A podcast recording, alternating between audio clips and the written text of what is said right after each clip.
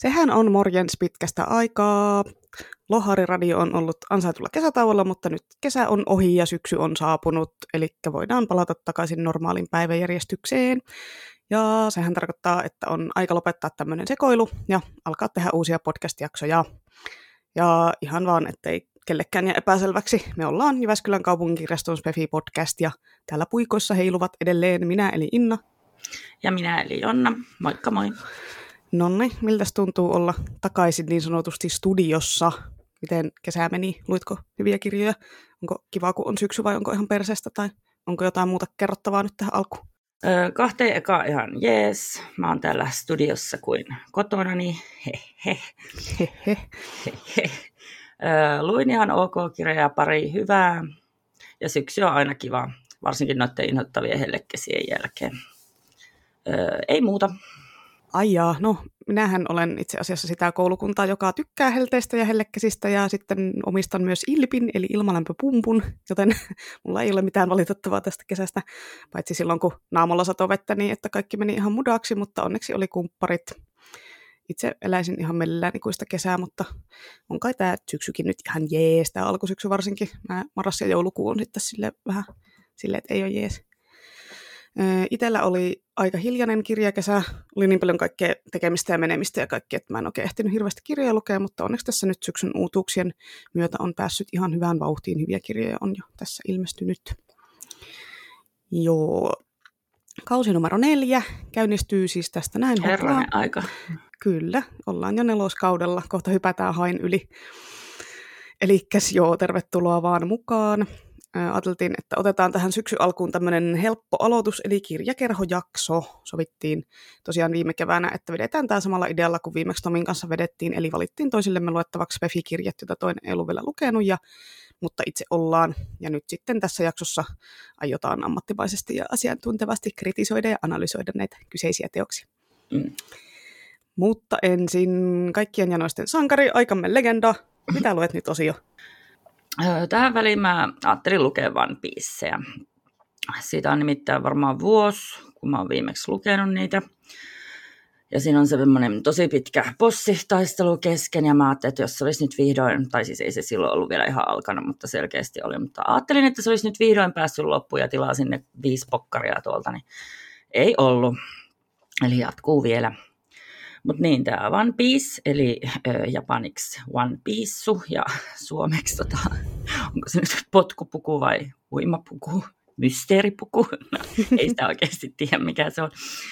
Niin, niin tämä on ehtinyt tähän sadanteen suomennettuun mangapokkariinsa. Eli ihanat olkihattumerirosvot toilailee edelleen maailman vaarallisimmalla merellä, purjehtien saaresta saareen ja joka saarella odottaa ihania älyttömyyksiä plus ylivoimainen bossi. Se alkaa pikkuhiljaa sen matkan pää häämöttämään. Eli ehkä siis vain enää 50 pokkaria, koska nämä, näköjään nämä viimeiset bossit kestää loputtomiin. Sitten trivia, One Piece on maailman eniten myyty sarjakuva. Se voittaa Asterixit reilulla sadalla miljoonalla, kun albumeita lasketaan. Mä itse aloitin lukemisen joskus tasarilla, sen oman animepuumin aikaan. Eli siis 20 vuotta sitten, ja siis niin aloitin tietty katsomalla sitä animea, ja olisin kyllä lopettanut ekaa jaksoa, mutta joku oli kehonnut sitä tosi paljon, niin tota jatkoin. Se alkoi oli ihan karmean lapsellinen. Sitten se alkoi pikkasen naurattaa, ja sitten se parani pikkuhiljaa koko ajan, kunnes sitten se oli yhtäkkiä maailman parasta, ja sitten sitä vaan jäi katsomaan. Ja mangakin piti aloittaa lukemaan, kun anime ei kerinyt sinne asti. Ja niin, nämä One Piecein suomennokset on tosi kivoja mun mielestä, paljon parempia kuin ne enkkuversiot. Ne alkoi silloin 2005 suomentamaan sitä ja nyt ollaan tosiaan siinä satasessa. Edelleen tuun tästä aina tosi hyvälle tuulelle, vaikka nyt on aika dystooppisia maisemia taas vaihteeksi. Ja varsinkin aina muutenkin ennen kuin ne bossit on kukistettu. Ja sitten tässä on tosiaan tuo shonen mangan tosi jännä ominaisuus, että näiden bossitaistelujen on kestettävä järjettömän kauan.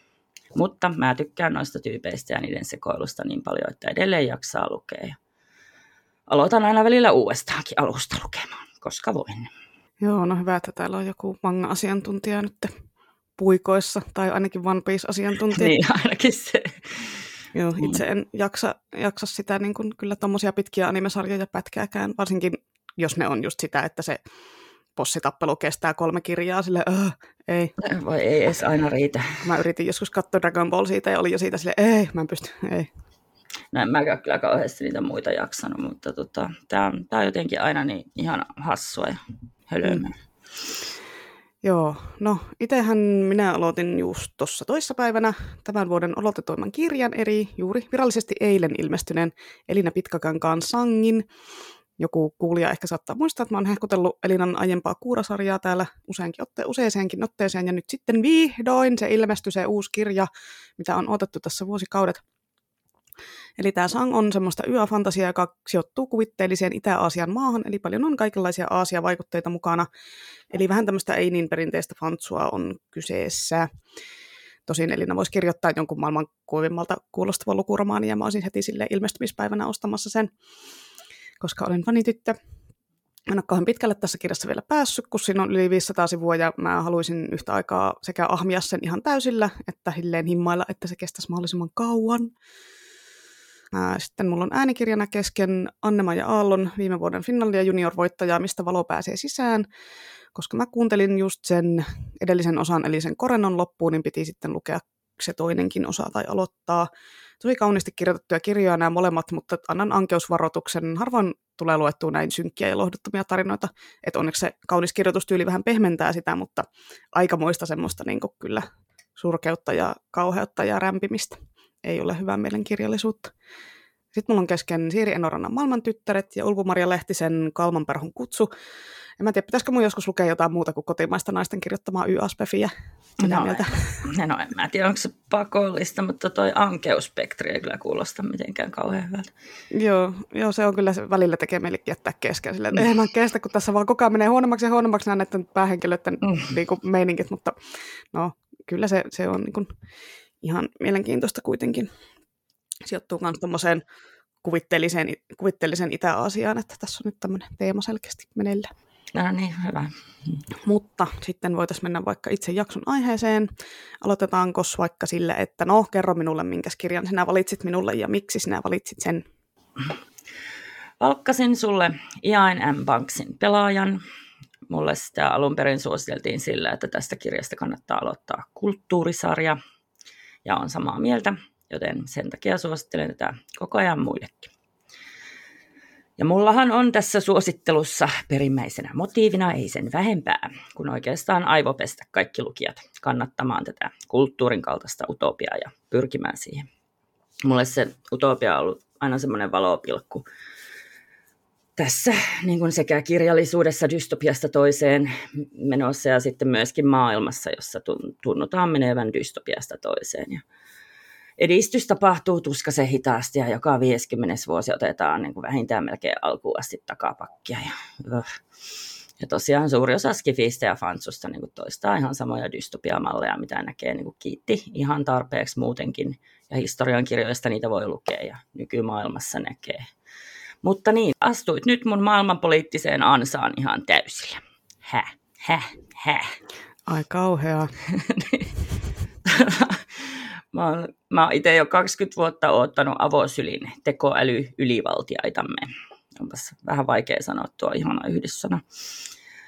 Tot, niin, tämän pelaajankin mä tosiaan luin 20 vuotta sitten, että mä oon ihan menneisyysköyl tänään. No selkeästi vuosi 2002 oli hyvä vuosi sulle, kun silloin löytyi sulle sekä One Piece että pelaaja. Hmm. Ja joo, olisi kyllä ihan sinänsä jees, jos voitaisiin vaan päästä siihen kulttuuritasolle tässä meidän maailmassa. Ei tarvitsisi tehdä töitä ja elettäisiin satoja vuosia ja voitaisiin vaan chillalla ja lueskella kirjoja. Ja hei, olisi myös aikaa julkaista enemmän podcast-jaksoja, kun ei tarvitsisi käyttää aikaa mihinkään muihin semmoiseen muuhun ankeeseen työntekoon tai muuhun tämmöiseen tylsään niin. niin, siinä olisi tietenkin se vaara, että jossain jaksossa 2165 me oltaisiin ihan täysin kyllästyneitä koko kirjallisuuteen, maailmaan ja sitten tosiaan varsinkin ääneen puhumiseen. Mm, ehkä. sitten vaan siinä mietittäisiin podcasteissa me vapaaehtoisia itsemurhia Futuraman tyyliin. Tai siis jo on kulttuurissakin niin kuin ihan normaali juttu, että ihmiset tekee itsari halutessa, että muutenhan siellä on tosi vaikea onnistua kuolemaan lopullisesti. Mm, Joo, ehkä kerrotaan näistä kulttuuri-ihmeistä lisempätä ihan kohta sitten. Mutta pysyäksemme tässä alun aiheessa, niin kerron, että mitä minä valitsen, sin, valitsin sinulle. Minä valitsin sinulle nimittäin luettavaksi vähän uudempaa kirjallisuutta, eli kovasti hehkutetun Suomi Spefi-hitin, joka nyt on tässä podcastissa mainittu jo useammin kerran. Nimittäin Juhani Karilan pienen hauen pyydystyksen vuodelta 2019. Ja ensinnäkin valitsin tämän siksi, että mä veikkasin, että sä voisit tykätä tästä. Ja siksi, että halusin itse päästä puhumaan tästä kirjasta vähän pidemmin tässä podcastissa. Olen kyllä ihan sitä mieltä, että kyllä ihan kaikkien pitäisi lukea tämä kirja, koska ainakin itse olin todella vaikuttunut, kun luin tämän silloin joulukuussa 2020, apua kaksi vuotta sitten jo, melkein hui kauhia. tästä pienen hauen pyydystyksestä kavereille pienestä hauesta vaan siitähän alkoi tulla tosi iso hitti just silloin pari vuotta sitten, kun se voitti Tähtifantasia-palkinnon. Tämä palkinto on siis semmoinen, minkä Helsingin Science Fiction seura myöntää Finconissa aina edellisen vuoden parhaalle fantasiakirjalle. Ja kun tämä palkinto ansaitusti myönnettiin kesällä 2020, niin sitten tämä alkoi nousta Spefivän keskuudessa isompaan tietoisuuteen.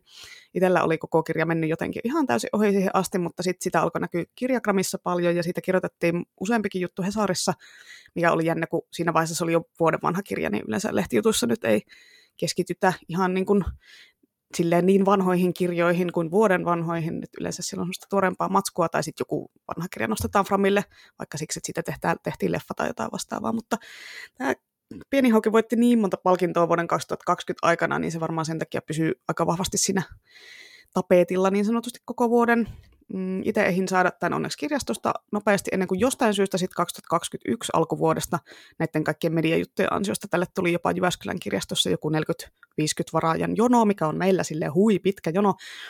Ja nyt kun kattelin Helmet-kirjastoja jonoa, niin siellä on se, yli 700 ihmistä jonottamassa pientä haukea edelleen, että Aha. kyllä se jono on ollut aika paljon pidempi aikoina ja kestänyt kuitenkin useamman vuoden, että on Joo. ollut selkeästi kysyntää.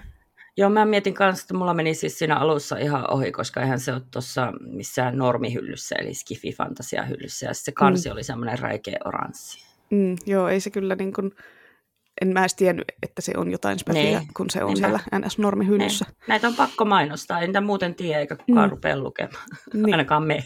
Joo. Mm.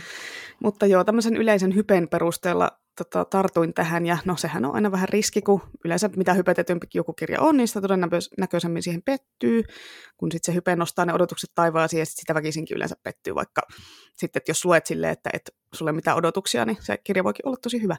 Mutta pienen hauen kanssa tätä ei käynyt, mä olin sitä mieltä, että on ansainnut kaiken tämän hehkutuksen, Tosin nyt kun mä hehkutan täällä, niin sitten joku kuuntelija on silleen, että no niin, minäpäs menen ja luen tämän jo. No, ei tämä ollut niin hyvä kuin mitä hehkuttivat siellä podcastissa, että mä pilaan tänne sitten joltain. Jeps, mutta tota, tämmöinen tämmöinen syy oli tälle minun valinnalle. Ja tässä kohtaa voisi taas varmaan kertoa ihmisille, jotka ei ole näitä kirjoja lukenut, että mistä nämä nyt sitten kertoo nämä kirjat. Annapas nyt sinä jonkunlainen tiivistys tuosta pienestä hauesta, niin minä voin sitten kertoa, että What is Alphabet pelaaja. Joo, pienen hauen pyydystys kertoo nimensä mukaisesti hauen pyydystyksestä. Tosi mun mielestä se ei ollut kauhean pieni, mutta no, ihan se hauki pitää saada ongittua, tai onko oikea termi, virvelöityä. Se pitää saada virvelöityä suosta, vaikka oma terveys, psyyke, luonnonvoimat, yliluonnolliset voimat ja koko perälapin rämeinen anteeksi antamaton luonto on kaikki tätä virvelöijää vastaan. Eli tämä kirja sijoittuu jonnekin sysisimpään Suomen Lappiin. Sen paikkaa ei sen kummemmin määritellä. Mutta mä veikkaan, että se on aika kaukana normilapista ja myöskin aika kaukana normitodellisuudesta. Päähenkilö Elina on syntyperäinen tällainen, no, sysilappilainen. Käytän tätä sanaa erotuksena niin kuin normilappilaisesta. Ja mä en itse asiassa tiedä Lapista enkä lappilaisesta yhtään mitään. Kirjaa lukiessa vaan tuli sellainen kutina, että ei tämä nyt varmaan ihan jokapäiväinen turistipaikka ole. Pelkäksi Lapiksi ne mun mielestä sitä koko ajan väitti, mutta mä oon skeptinen. Niin. Elina on hyvin harvasanainen ja jääräpäinen lappilainen, joka asunut jo joitain vuosia normaalissa Suomessa, mutta palaa kotiseudulleen tätä haukea pyytämään. Seuraa jännittäviä ja hengenvarallisia tilanteita. Semmoinen nuunetiivistelmä oli, vai jatkuuko tämä vielä? No, eikö tämä ollut hyvä tiivistelmä? En mä tiedä, mä ajattelin, että olisi voinut mainita jotain niistä omituisista olennoista ja sivuhenkilöistä ja jostain, mutta no ihan miten vaan.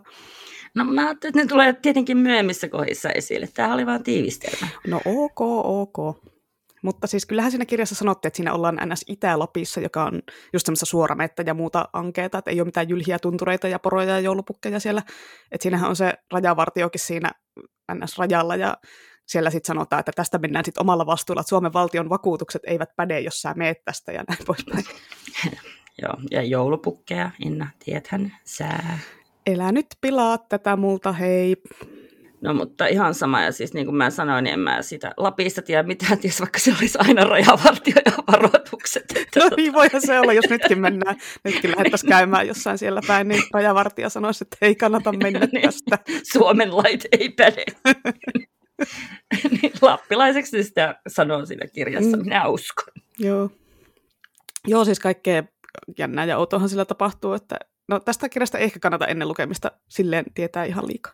Niin, mun mielestä mä kerroin ihan tarpeeksi. Kyllä kerrot. Joo, no niin, sitten minun kirja. Pelaaja, eli alkuperäiseltä nimeltään Player of Games, vuodelta 88, kertoo tosiaan tyypistä nimeltä, ja ottakaa, mä rantaan tuosta nimestä kohta, Jernau Murat Gurgeh. Tästä eteenpäin vain Gurge, joka on yksi maailman parhaista pelien pelaajista, ja ei siis mikään niin yhden, yhden planeetan yhden planeetan parhaita, vaan koko kulttuurin isolla koolla, joka on semmoinen tietynlainen todella vapaamielinen ja utopistinen eri maailmojen muodostava yhteiskuntajärjestelmä. Siellä kulttuurissa ei ole rahaa, kukaan ei joudu tekemään töitä, koska tekoälyt ja droidit hoitaa kaiken ja lakeja ei myöskään ole, mutta jotenkin kaikki silti onnistuu elelemään rauhassa keskenään, koska hei, utopia. No, tämä Gurge on vähän kyllästynyt siihen, että se aina vaan voittaa kaikki pelit, koska se on vaan niin hyvä, ja koittaa siellä keksiä, että no mitähän tässä nyt elämällään tekisi, kun pelaamisen suhteen kaikki on saavutettu. Niin sitten sinne tulee semmoinen omituinen droidi-kiristysjuoni, jonka seurauksena se saa tilaisuuden osallistua ihan uudenlaiseen semmoisen Azad-nimiseen peliin, mutta sen tehdäkseen sen Gurgehin pitää ensinnäkin matkustaa yli kaksi vuotta sinne pelipaikalle läpi avaruuden, mikä on sinänsä kätevää, kun siinä on sitten kaksi vuotta aikaa opetella sitä kyseistä aivan tolkuttoman vaikeaa ja monimutkaista peliä, ja sen pelin kest- pelaaminen alusta loppuun kestää jotain vuoden, ja sen voittajasta tulee ei enempää tai vähempää kuin tämän Asadia pelaavan Imperiumin keisari. Mutta tämä Imperiumi, joka on sitten enemmän sellainen dystooppinen maailma, niin se on aika hirveä paikka, ja Kurke kyllä huomaa sen, kun se vihdoin pääsee sinne perille ja alkaa pelaamaan, ja sitten se huomaa pian, että Imperiumi ei pelaa ihan niin sanotusti puhtain paperein, eikä tosiaankaan halua antaa sen kurgehin voittaa ja tulla heidän keisarikseen. Tässäpä tämä suurin piirtein tiivistyttynä, vai unohdinko mä nyt jotain olennasta? Mm, siitä on se 20 vuotta aikaa, tutulta kuulostaa. Tähän väliin mä muuten sanoin, että mun mielestä aina ihanaa, kun sen nimi on kulttuuri, culture. Kulttuuri isolla, isolla koolla. Siinä on jotenkin sillä, että kun ne on niin utopistisia kaikkea ja sitten ne on, ne on vain kulttuuria. Mm. No, mutta semmoiset juonitiivistelmät oli, eli kaikki tietää, missä mennään nytten.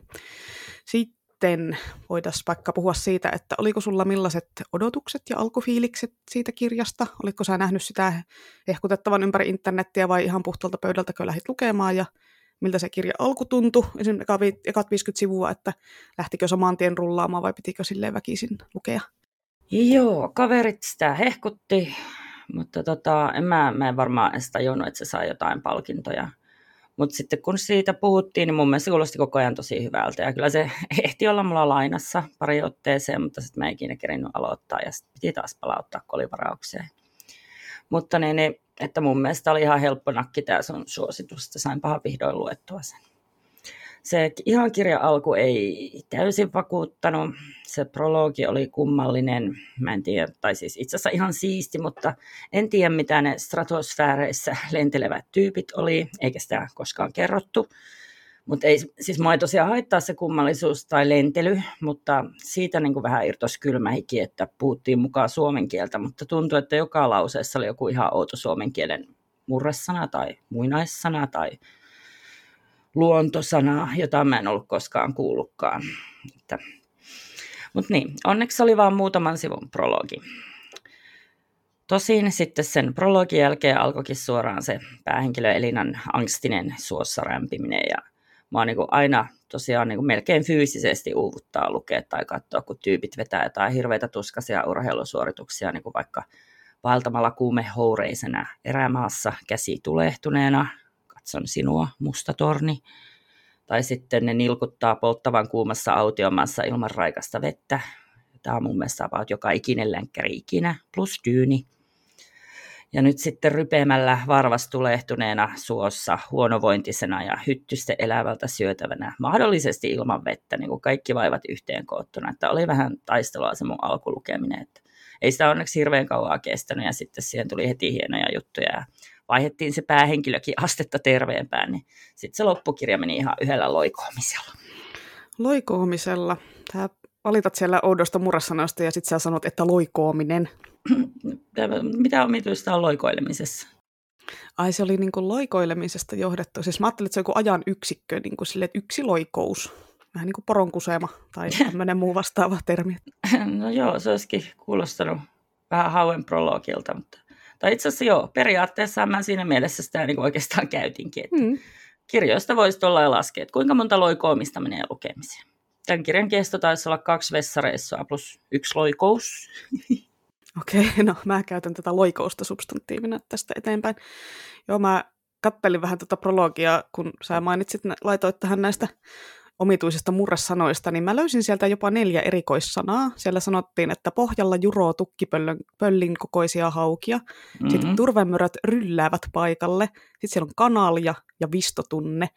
No kanalia nyt on kaikille tuttu tietysti jo akuankasta ja visto oli sanana silleen tuttu, kun tuttu oli sieltä, päin, sieltä pohjoisesta päin, niin se käytti sitä murteessaan, mutta toi juroa ja ryllätä, ne oli vähän tämmöisiä uusia verbejä, tietenkin asiayhteydestä aika ymmärrettäviä sanoja kyllä, tosin. No, no joo, ja kanalia on tuttu ja tosiaan ymmärtää siitä aiheyhteydestä, mutta no en mä tiedä, mikä on visto. Mun mielestä, ja siinä oli mun mielestä jotain vieläkin ouompaa, että tota, ja sitten mainittiin nämä kaikki turvemöröt ja raitajalat siinä, että mitäs nämäkin nyt tässä sitten vistoo ja ryllää täällä. Visto on siis, meinaa semmoista niinku outo, omituinen, jännä. En mä tiedä, tuleeko se niinku vino-sanasta vai mistä se on juonnettu, mutta joo, no siis turvemöröt oli tietysti kans uusi juttu, mutta silleen myös asiayhteydestä pääteltävissä ihan selkeätä Suomea. Joo, tähän tässä nyt tuli tämmöinen aikahyppy, kun mä oon kaivannut nämä varausyllystä tarkistettavaksi, niin tota, Siinä oli tosiaan, että ne porotokat jutas, taas ihmeverbi jutaavat tuntureita, mitä ruumis pudotetaan kuin kuiva ruppa. Ja sitten oli tietty näitä maantiedon tunnelta hämärästi muistettavia termejä, niin kuin kaira ja jänkä ja neva ja letto, vai oliko se leva ja netto? ja letto. Mitenpä ne nyt meni. Ja sitten tupasvilla, mikä sekin on, en mä tiedä. Sitten oli tämmöinen ihana semmoinen, että oli myös sirisevää ja massahtelevaa mätästä. Tämä kuulosti mun mielestä tosi hyvältä ja sen tajus heti, koska niin kuin mättään massahtelu, niin se on aika onomatopoettinen semmoinen. Mm. Joo, mä missasin tämän jutaamisen ja ruppasanan. Kyllä, kyllä, kun siinä sitä läpi kävin pahoittelut. Ja siis tupasvillahan nyt on ihan perus yläasteen biologian tunti homma, se on kasvi. No, mä tiesin, että se on joku kasvi, mutta en mä ollut ihan varma. Tai siis en, en tiennyt. no, nyt tiedetään. Joo, se alun hyttyssuoreissu oli kyllä kauheata luettavaa. Se tulee oikein iholle silleen, että alkoi oikein ällöttää ne sääsket ja parmat ja valuva hiki ja veri ja suohon uppoava kumisaapas ja tulehtunut varvas ja kaikki. Mutta no, tämä ehkä oli vähän semmoista lihaillisempaa kirjallisuutta, ainakin, ainakin pelaajan verrattuna. Mainittiinko siinä muuten missään vaiheessa, että miksi sillä on se varvas kipeä? Mä en muista. Muista öö... oli vaan se varvas kipeä ja sitten se, sitä valitteli koko ajan, mutta ei sitä kerrottu, Se oli tullut siitä taistelusta sen taas aivan ihmeessä. Eikö, aini jo kerrottiinhan se siinä niin, lopussa niin, sitten. Niin. Joo, aivan. No ei spoilata nyt sitä. Joo. No ensivaikutelmista vielä sen verran, mun, mä oikein, mun piti käydä lukemassa mun Goodreads-arvio pienestä hauvasta, kun mä en oikein muistanut, mitkä mun omat alkufiilikset oli silloin, kun mä sen luin silloin eka kerran. Ilmeisesti mä oon ollut kans kirja alussa vähän kassalla, että hetkinen, että mitä tässä tapahtuu, mutta sitten se kirja vaan silleen tempasee mukaansa. Että se on silleen jännä kirja toi pieni hauki, kun sinne ei hirveästi selitetä lukijalle mitään, että ei tule sellaista infodumppia tai taustaselostusta, että lukija vaan heitetään sinne tapahtumiin mukaan, että heippa, koita pärjätä.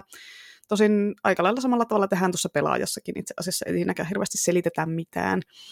Että haussa alkaa tapahtua jo alussa kaikkea vähän outoa, mutta sitten kun sen outouden vaan niin hyväksyy ja diilaa sen kanssa, niin sitten voi vaan antaa mennä ja lukea, eikä, eikä sinä sille jää edes ihmettele tai kyseenalaista, että hei, mikäs homma tämä on, selittäkää tämä, miksi ette te selitä tätä, onpas kumma. Joo, Joo, tosiaan pikkuhiljaa se Lapin, Lapin ihmemeininki ja ihmemöllit alkoi avautua siinä. Ja varsinkin siinä vaiheessa, kun se ihana poliisi Janatuinen tulee paikalle sitä Elinaa metästämään. Et se Janatuinen on niinku ihan yhtä Lappiummikko kuin me lukijatkin. No, paitsi sen kollegat oli tiennyt Lapista sen verran, että sen pomo oli antanut kryptisiä neuvoja tyyliin, tee kaikki mitä ne sanoo. Ja sitten se työpari oli ampunut itteensä jalkaan, ettei sen tarvitse tulla reissulle mukaan. Että ei se ihan sinisilmäisenä sinne työmaalle saapunut. Joo, se oli kyllä aika HC, kun siinä kerrottiin, että se työkaveri oli tosiaan ampunut itteensä mieluummin jalkaan, kun lähtenyt sinne Itä-Lappiin silleen, että lukijakin tietää, että nyt on tosi kyseessä. Mutta pelaajasta. Minulla ei ollut kyllä siitä oikeastaan mitään ennakko-odotuksia tai muutakaan. Mulla on nämä Skifin klassikkokirjailijoiden lukemiset jäänyt aika vähiin. Mä en ole ikinä lukenut mitään Banksia, vaikka se on tietenkin nimenä tuttu.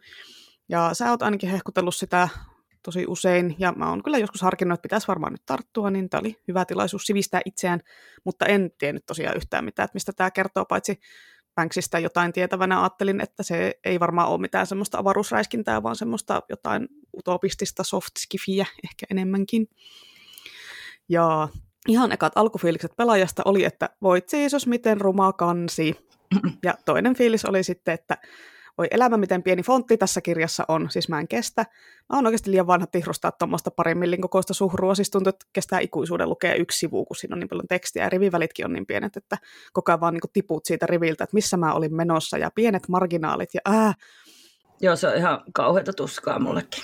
Joo, sitä ei niin kuin tajua, että miten paljon just tekstin koko ja fontti ja riviväli ja marginaalit ja kaikki tämmöiset vaikuttaa siihen, että miten, hyvin, miten helppo sitä kirjaa lukee tai miten sitä jaksaa lukea ennen kuin tulee vastaan sellainen kirja, missä ne tekstin muotoilut on tehty sille jotenkin huonosti, rasittavasti, että vaikkei se nyt saisi antaa vaikuttaa siihen, että mitä mieltä on tarinasta itse, niin kyllä se, kyllä se lukuviilikseen vaikuttaa ainakin tosi paljon. Niin tekee, ja en mä siis oikeasti voi käsittää kustantamoa, joka ei niin kuin ymmärrä tähän kiinnittää huomiota, että niin kuin mun mielestä pois alalta kokonaan tollaset. Mm, no, nämä on tietysti tämmöisiä näitä vanhempia kirjoja, että silloin on vaan ehkä lätkitty nämä tekstit sinne vähän miten sattuu. Nykyään ehkä vähän paremmin sentään on ja rivivälit. Sitten tarinan puolesta alkufiilikset oli vähän, että ee, no vähän tuottaa vaikeuksia päästä kärryille kyllä. Tämä on siis sen kulttuurisarjan toinen osa, ja vaikka sä sanoit, että sen voi lukea yksittäisenä kirjana, niin en mä tiedä, ehkä mä olisin tarvinnut semmoisen pienen alkualustuksen kuitenkin, että mikä tämä koko kulttuuri on, ja mitä ihme huumerauhasia niillä tyypeillä on. Ja olin silleen, what? Eritin itseäni huumetta jostain rauhasesta, aha selvä, ok. Hieno. Että tässä ei kyllä avustettu lukijaa yhtään, vaan oletettiin, että kyllä se lukija tietää, mikä on homman nimi, tai ainakin jos, jossain vaiheessa pääsee kärryille, mikä nyt tietenkin on logista, jos tämä on niin kuin sarjan osa. Että vaikka siis tämä sarja on semmoinen, että nämä sijoittuu ilmeisesti vaan samaan maailmaan, niin kuin löyhästi liittyy toisinsa, eikä silleen, että siellä on koko ajan sama päähenkilö monta kirjaa, ja sitten ne aina jää johonkin jännän cliffhangeriin, josta seuraava kirja jatkaa. No sinänsä olisi voinut sitten ehkä sitä maailmaa avata, mutta en tiedä. Tai sitten tämä on vaan niin älykköskifiä, että lukijan pitää vaan hiffata siinä lukiessa niin jutut, eikä siellä selitellä sen isommin sitten mitään. No on, on älykköskifiä, kai mä muuten sitä lukisi. Herra jee. Vain älykköskifiä Jonnolle. Itse pidän tyhmäskifistä, noin. no niin. Joo, mutta ei se, tota, ei siinä eikä mun mielestä siinä ekassa kirjassa, joka oli siis muista Flebaasta, niin ei siinä mitään mun mielestä huumerauhasista selitetty, että nämä on ihan tämän pelaaja-antia. tai siis tässä ne tuli esille. Mm. Ja mun mielestä koko eka kirja ei siinä niin kuin kulttuurista paljon kerro. Se keskittyy avaruussotimiseen. Ai se on sitten semmoista räiskintää avaruudessa? No se oli mun mielestä räiskintää. Ja no, no niin. oli siinä siis muutakin, että siinä oli semmoinen vastakkainasettelu, kun oli pari eri tyyppiä, joka toinen oli niin kuin kulttuurin puolella ja toinen ei.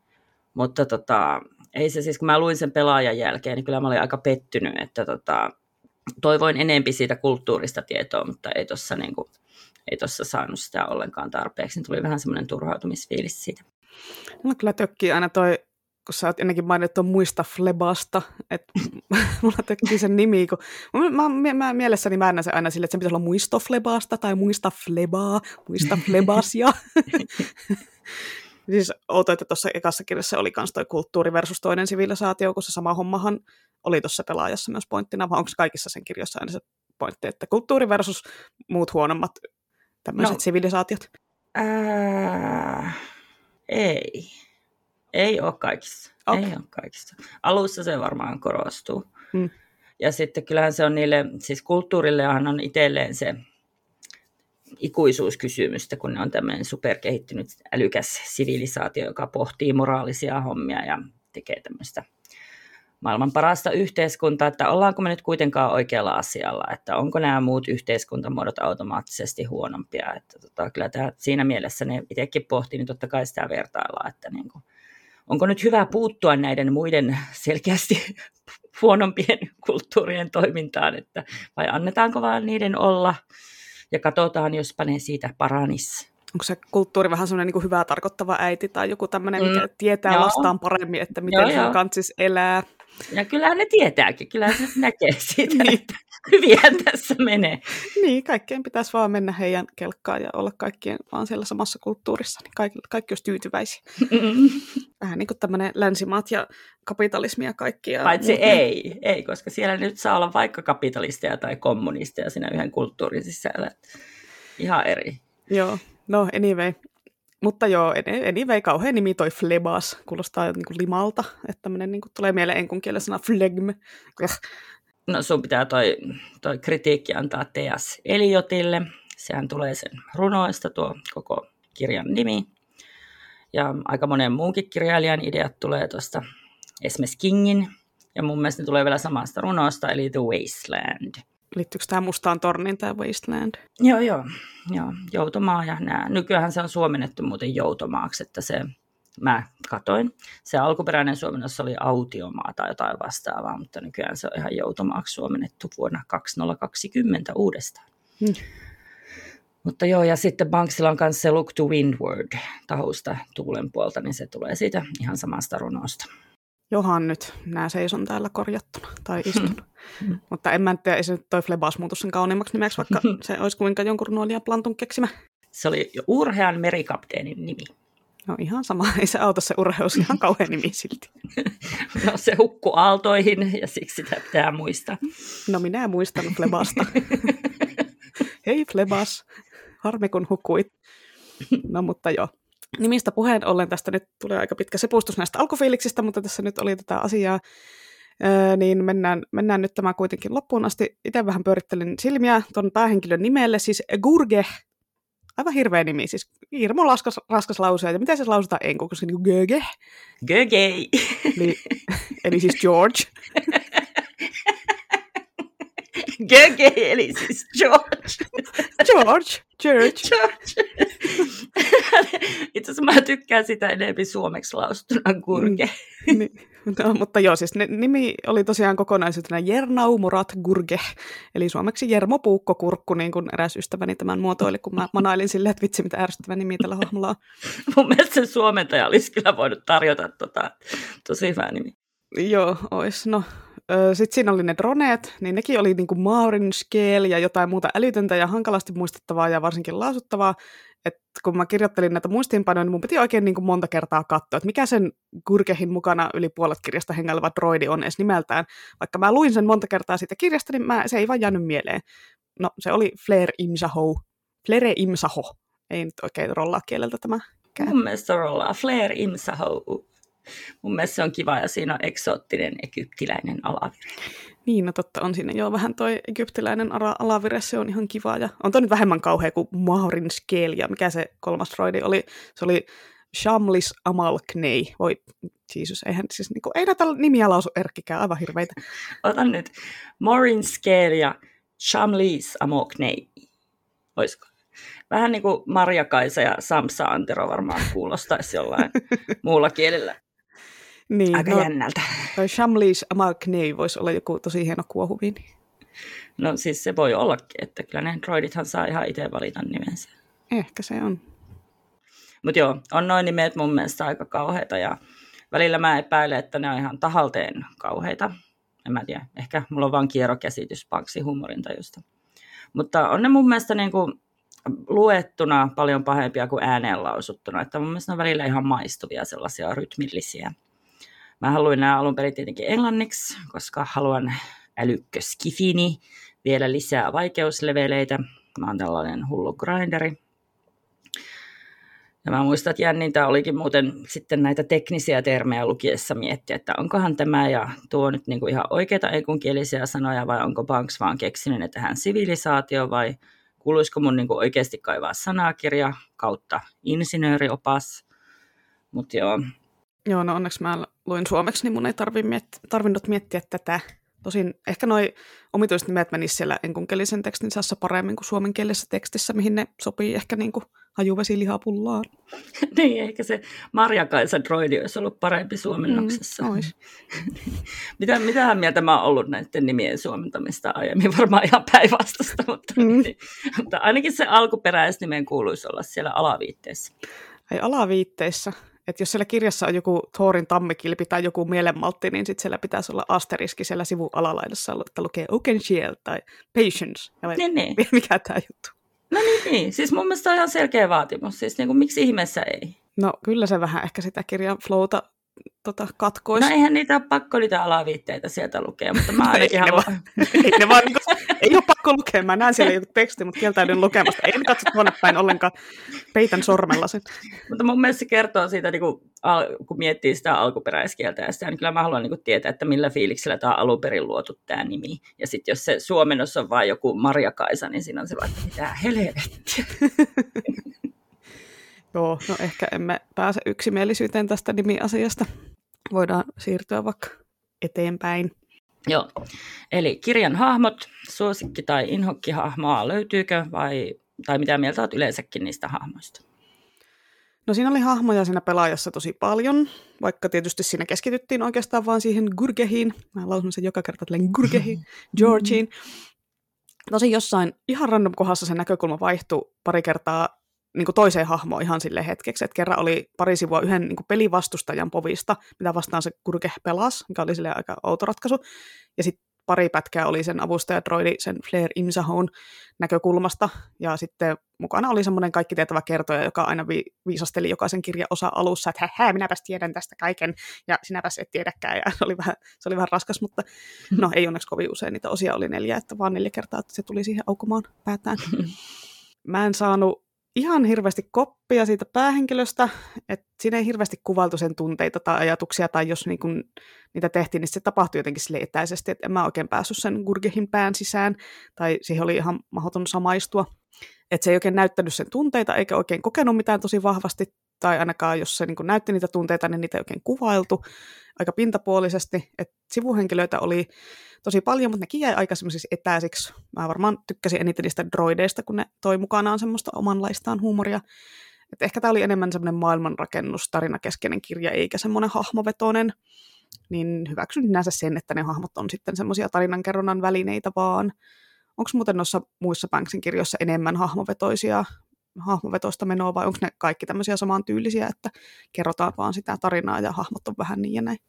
Öö, joo, joo on. Että tekoälyt on niissä bankseissa aina tosiaan ihanimpia, enkä mä kauheasti itsekään lämpene niille sen niin sanotusti orgaanisille hahmoille, jotka ei välttämättä ole siis ihmisiä ollenkaan. Ja naishahmot mä oon varsinkin huomannut, että ne on jotenkin, on jotenkin tosi koleita. Sellaisia niin no-nonsense palkkatappajia tai muita tosi huumorintajuttumaa olosia ammatti-ihmisiä.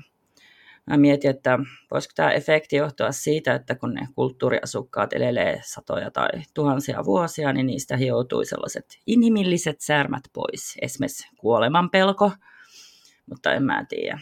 Kyllä mun mielestä niin olen lukenut muitakin pankseja, mitkä ei ole kulttuurissa, ja siinä on myös ollut koleita ammattinaistappajia. Että tota, mutta on niissä pari poikkeusta niissä hahmoissa, ja ne taitaa molemmat olla semmoisia niin primitiivisempien sivilisaatioiden asukkaita. Että tosiaan ne kulttuurikirjat ei välttämättä niin keskity siihen kulttuuriin, vaan siinä on välissä semmoinen jostain ihan random planeetan asukkaista ja niiden ongelmista, mutta tietenkin kulttuuri on näissä niin kuin, no, joko löyhästi tai, tai sitten enemmän, mutta joka tapauksessa salaa taka-alalla todennäköisesti tarkkailemassa tilannetta siinä tota, noissa hahmo, niitä hahmoja oli kivoja esim. Matter-kirjassa, jota ei ole suomennettu. Siinä oli primitiivi prinssi, tai siis se oli varmaan ihan meidän, siis varmaan niin kuin meidän aikakautta suunnitteen eli siellä maailmassa. Se ja sen palvelija, ne oli aika kivoja hahmoja. Ja sitten mä muistan yhdet sellaiset kärsätyypit, jotka lähti vakoilemaan sinne virtuaalihelvettiin Surface Detailissa, joka on suomennettu ja se on pintakuvia. Mutta joo, siis mullakin on välillä niin kuin vaikeuksia muistaa, että mikä hahmo oli missäkin kirjassa, kun ei ne niin kuin jää mieleen. Ja on vähän samankaltaisia ja sitten niitä on välillä montakin per kirja. Ja parhaiten muistaa sellaiset ihan random sivuhahmot, niin kuin, jotka mainitaan just vain sen takia, että ne elää jossain kulttuurille ominaisessa individualismikuplassa, vaan koska ne voi. Niin kuin esimerkiksi se tyyppi, joka vartioi jotain universumin niin kuin kaukaisinta ja salaisinta asevarastoa jossain siis aivan niin kuin universumin perukoilla. Ja aivan itsekseen siellä, koska sitä ei kiinnostanut koskaan nähdä eikä tavata ketään toista henkilöä. Se Jopi oli muistaakseni niin kuin käyskennellä siellä vähän niin kuin muodon vuoksi, koska se oli tosiaan huipputeknologialla vartioitu tekokuupunkkeri. Että... Mutta tämä sopii tämä superintroverti elämä niin kuin sille tosi hyvin.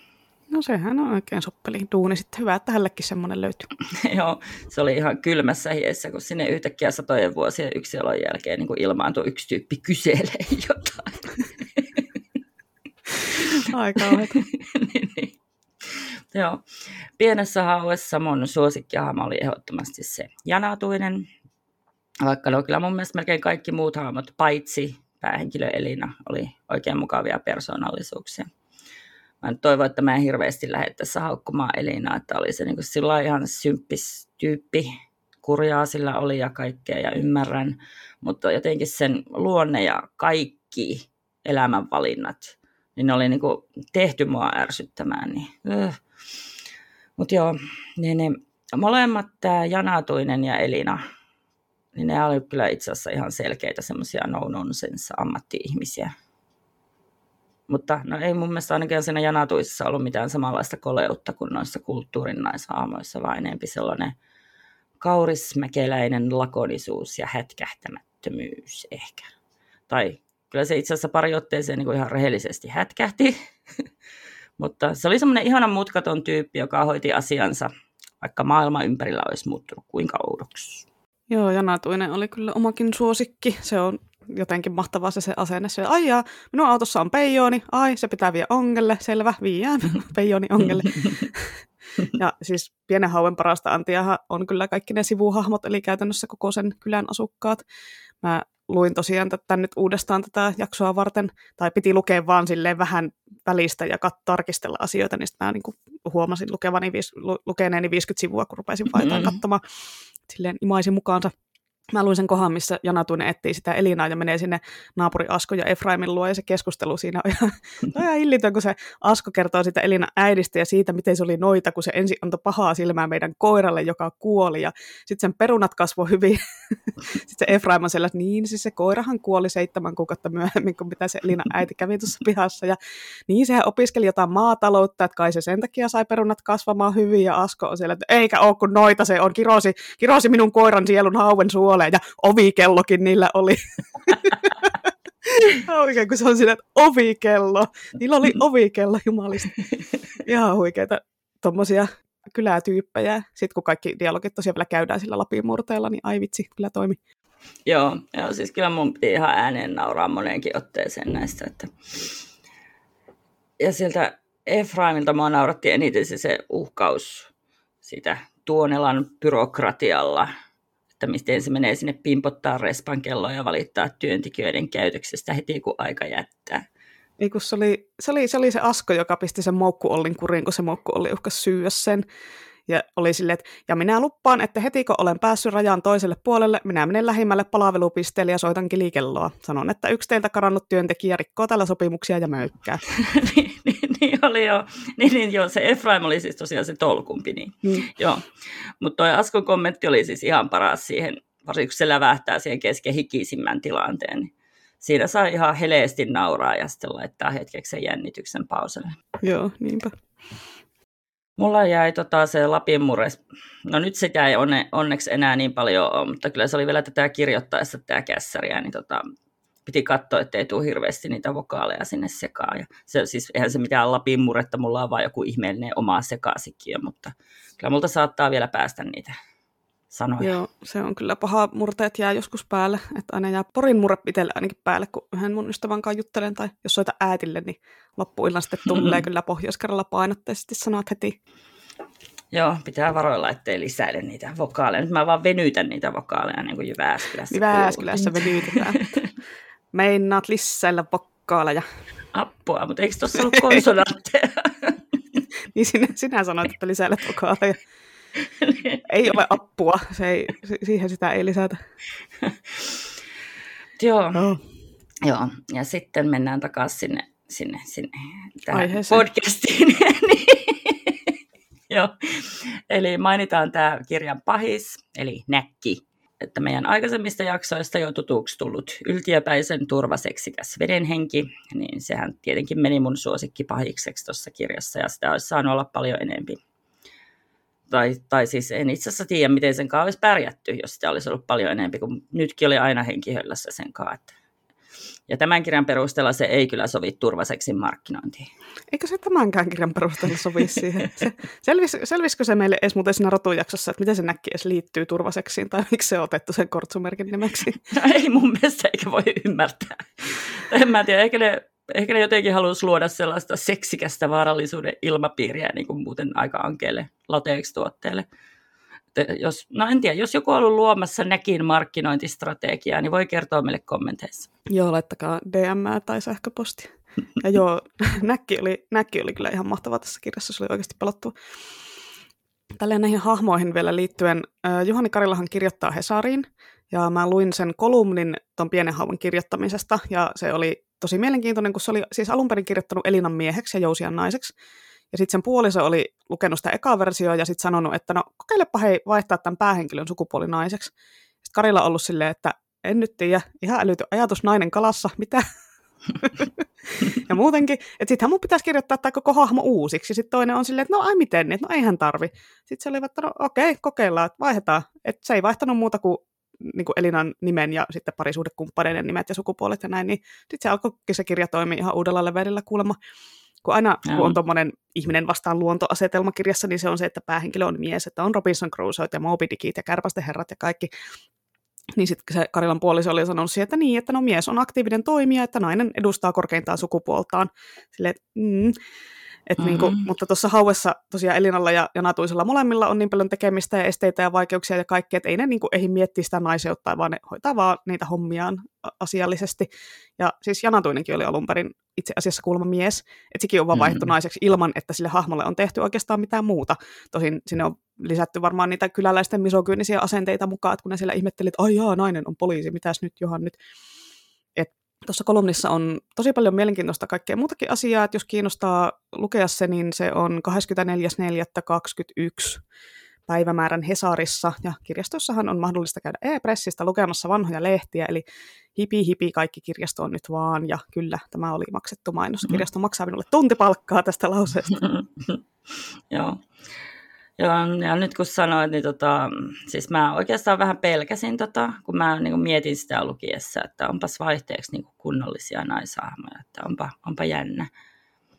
Mutta toisaalta sitten mä kyllä yhdistin sen niin kuin Elinan hiljaa kärsivän luonteen johonkin naiseusstereotypiaan. Ja, mutta nyt sitten kun mä jälkeenpäin mietin, niin itse asiassa se taitaa olla ihan suomalaisuusstereotypia, että hiljaa kärsitään ja mm. ei valiteta, kärsitään vaan. Niin. No niin. mutta tässä, tässä kaikille kirjailijoille vinkki, että miten kirjoittaa kunnollisia naishahmoja. Kirjoita ne eka miehiksi ja sitten vaan vaihan nimet. Niin. niin on. Hirveän kätevää. Oh. Eli miten sitten kirjan tapahtumat ja juoni? Oliko järkeä vai eikö? Onko järkeä vai ei? Mä aina, se on soida päässä se hirveä Mikä? Biisi. En mä koskaan kuullut joku, onko joku, joku yölintu tai joku? En mä, en mä muista. Oota, mun pitää katsoa. Onko järkeä vai ei? Se on Sleepy Sleepers itse asiassa. Joo. Tapahtumat ja juoni. Joo, no pelaajan juoni oli kyllä tosi mielenkiintoinen, kun pääsi siihen hommaan sitten vihdoin sisään että se koko kirjan konsepti liittyen noihin peleihin oli tosi kiinnostava, ja se pelaaminen oli onnistuttu saamaan tarinaan silleen, että niinku, ei niinku lukija pitkästynyt. Kun jos kirja-idea on se, että hei, tämä tyyppi pelaa tämmöisiä järkyttävän monimutkaisia päivä- kautta viikkokausia kestäviä niin sanotusti lautapelejä, ennen sille lautapelejä ole, kun niitä pelattiin semmoisella aivan ihmeellisillä virtuaalilaudoilla, ja en mä oikein niinku tiedä, miten niitä nyt silleen pelattiin, mutta ei se ollut semmoinen, niinku, että ne pelataan shakkia sinne pöydän ääressä mutta kuitenkin niin kyllä se vaatii taitoa kirjoittaa ne pelit silleen, että se lukija ei tylsisty. Että kun ei sille lukijalle voi silleen kuitenkaan koko ajan selostaa sen keksityn överiskifi-pelin sääntöjä ja jokaista siirtoa silleen niin kuin liian tarkasti, mutta ei voi myöskään sit kertoa, että joo, tässä oli nämä alkuerät ja hoplaa, skipattiinkin suoraan loppuotteluun. Ja sitten kun ne säännötkin oli niin bizarret ja omituiset, niin niitä ei voi sille selittää lukijolle, että joo, tämä on vähän niin kuin shakki yhdistettynä Settlers of Cataniin ja Munchkiniin ja Manchester of Madnessiin, koska ei niin kuin meidän maailman juttuja voi käyttää tuommoisessa utopistisessa skifikirjassa sitten niin kuin vertauskuvina, että tämä on vähän niin kuin tämmöistä ja tämmöistä. Tota, itse asiassa meidän maapallo on osa kulttuuriuniversumia, että mikroskooppisen pienellä todennäköisyydellä voisi olla mahdollista, että Gögei on pelannut Munchkinia ja Settlers of Catania. No joo, on vain. Enpäs tiennyt tätä. Kyllä. Äkkiä tähän väliin tämmöinen pikamainostus. Kannattaa lukea State of the Art pienoisromaani. Ei suomennettu, ei keskikirjastoissa. Kaukolaina. niin, siinä selviää toi maapallon rooli kulttuurissa ja muistaakseni osittain myös Fermin paradoksi tai ehkä kokonaan. Ja lisäksi David Bowie on mainittu. Aa, no niin, tämäpäs on mielenkiintoista. Mutta joo, ei toi ehkä toi meidän maailman lautapeleihin vertailu ehkä toimi kirjassa tämän kuvailun apuvälineenä kauhean hyvin. No voisi se immersio hetkeksi laueta, varsinkin jos se olisi pelaillut sitä Munchkinia Marja Kaisankaan. Nämä on muuten näissä tämmöisissä kirjoissa, missä on mukana joku tämmöinen kilpailu tai peli tai tämmöinen, niin se on vähän ongelmana, että miten sä saat sen pitkän turnauksen kerrottua mielenkiintoisesti ja jännästi varsinkin jos se on niin kuin sama peli tai urheilulaji tai mikä onkaan, niin se toistuu koko ajan samanlaisena, kunnes ollaan siellä NS-loppuottelussa, jotka ratkaisee kaiken. Et itse rassassa ainakin tuossa Sarahjimaassa lasipalatsissa, että sen, sen Seleinan kelaenana, mikä se nyt on, piti seks kuninkaan miekaksi päästäkseen voittaa tosi monta erää ja vastustajaa, joista, ja sitten kaikki tehtävät oli vielä erilaisia, ja niitä oli hirveän määrä niitä tehtäviä, niin sitten sieltä niinku skipattiin parilla lauseella melkein kaikki.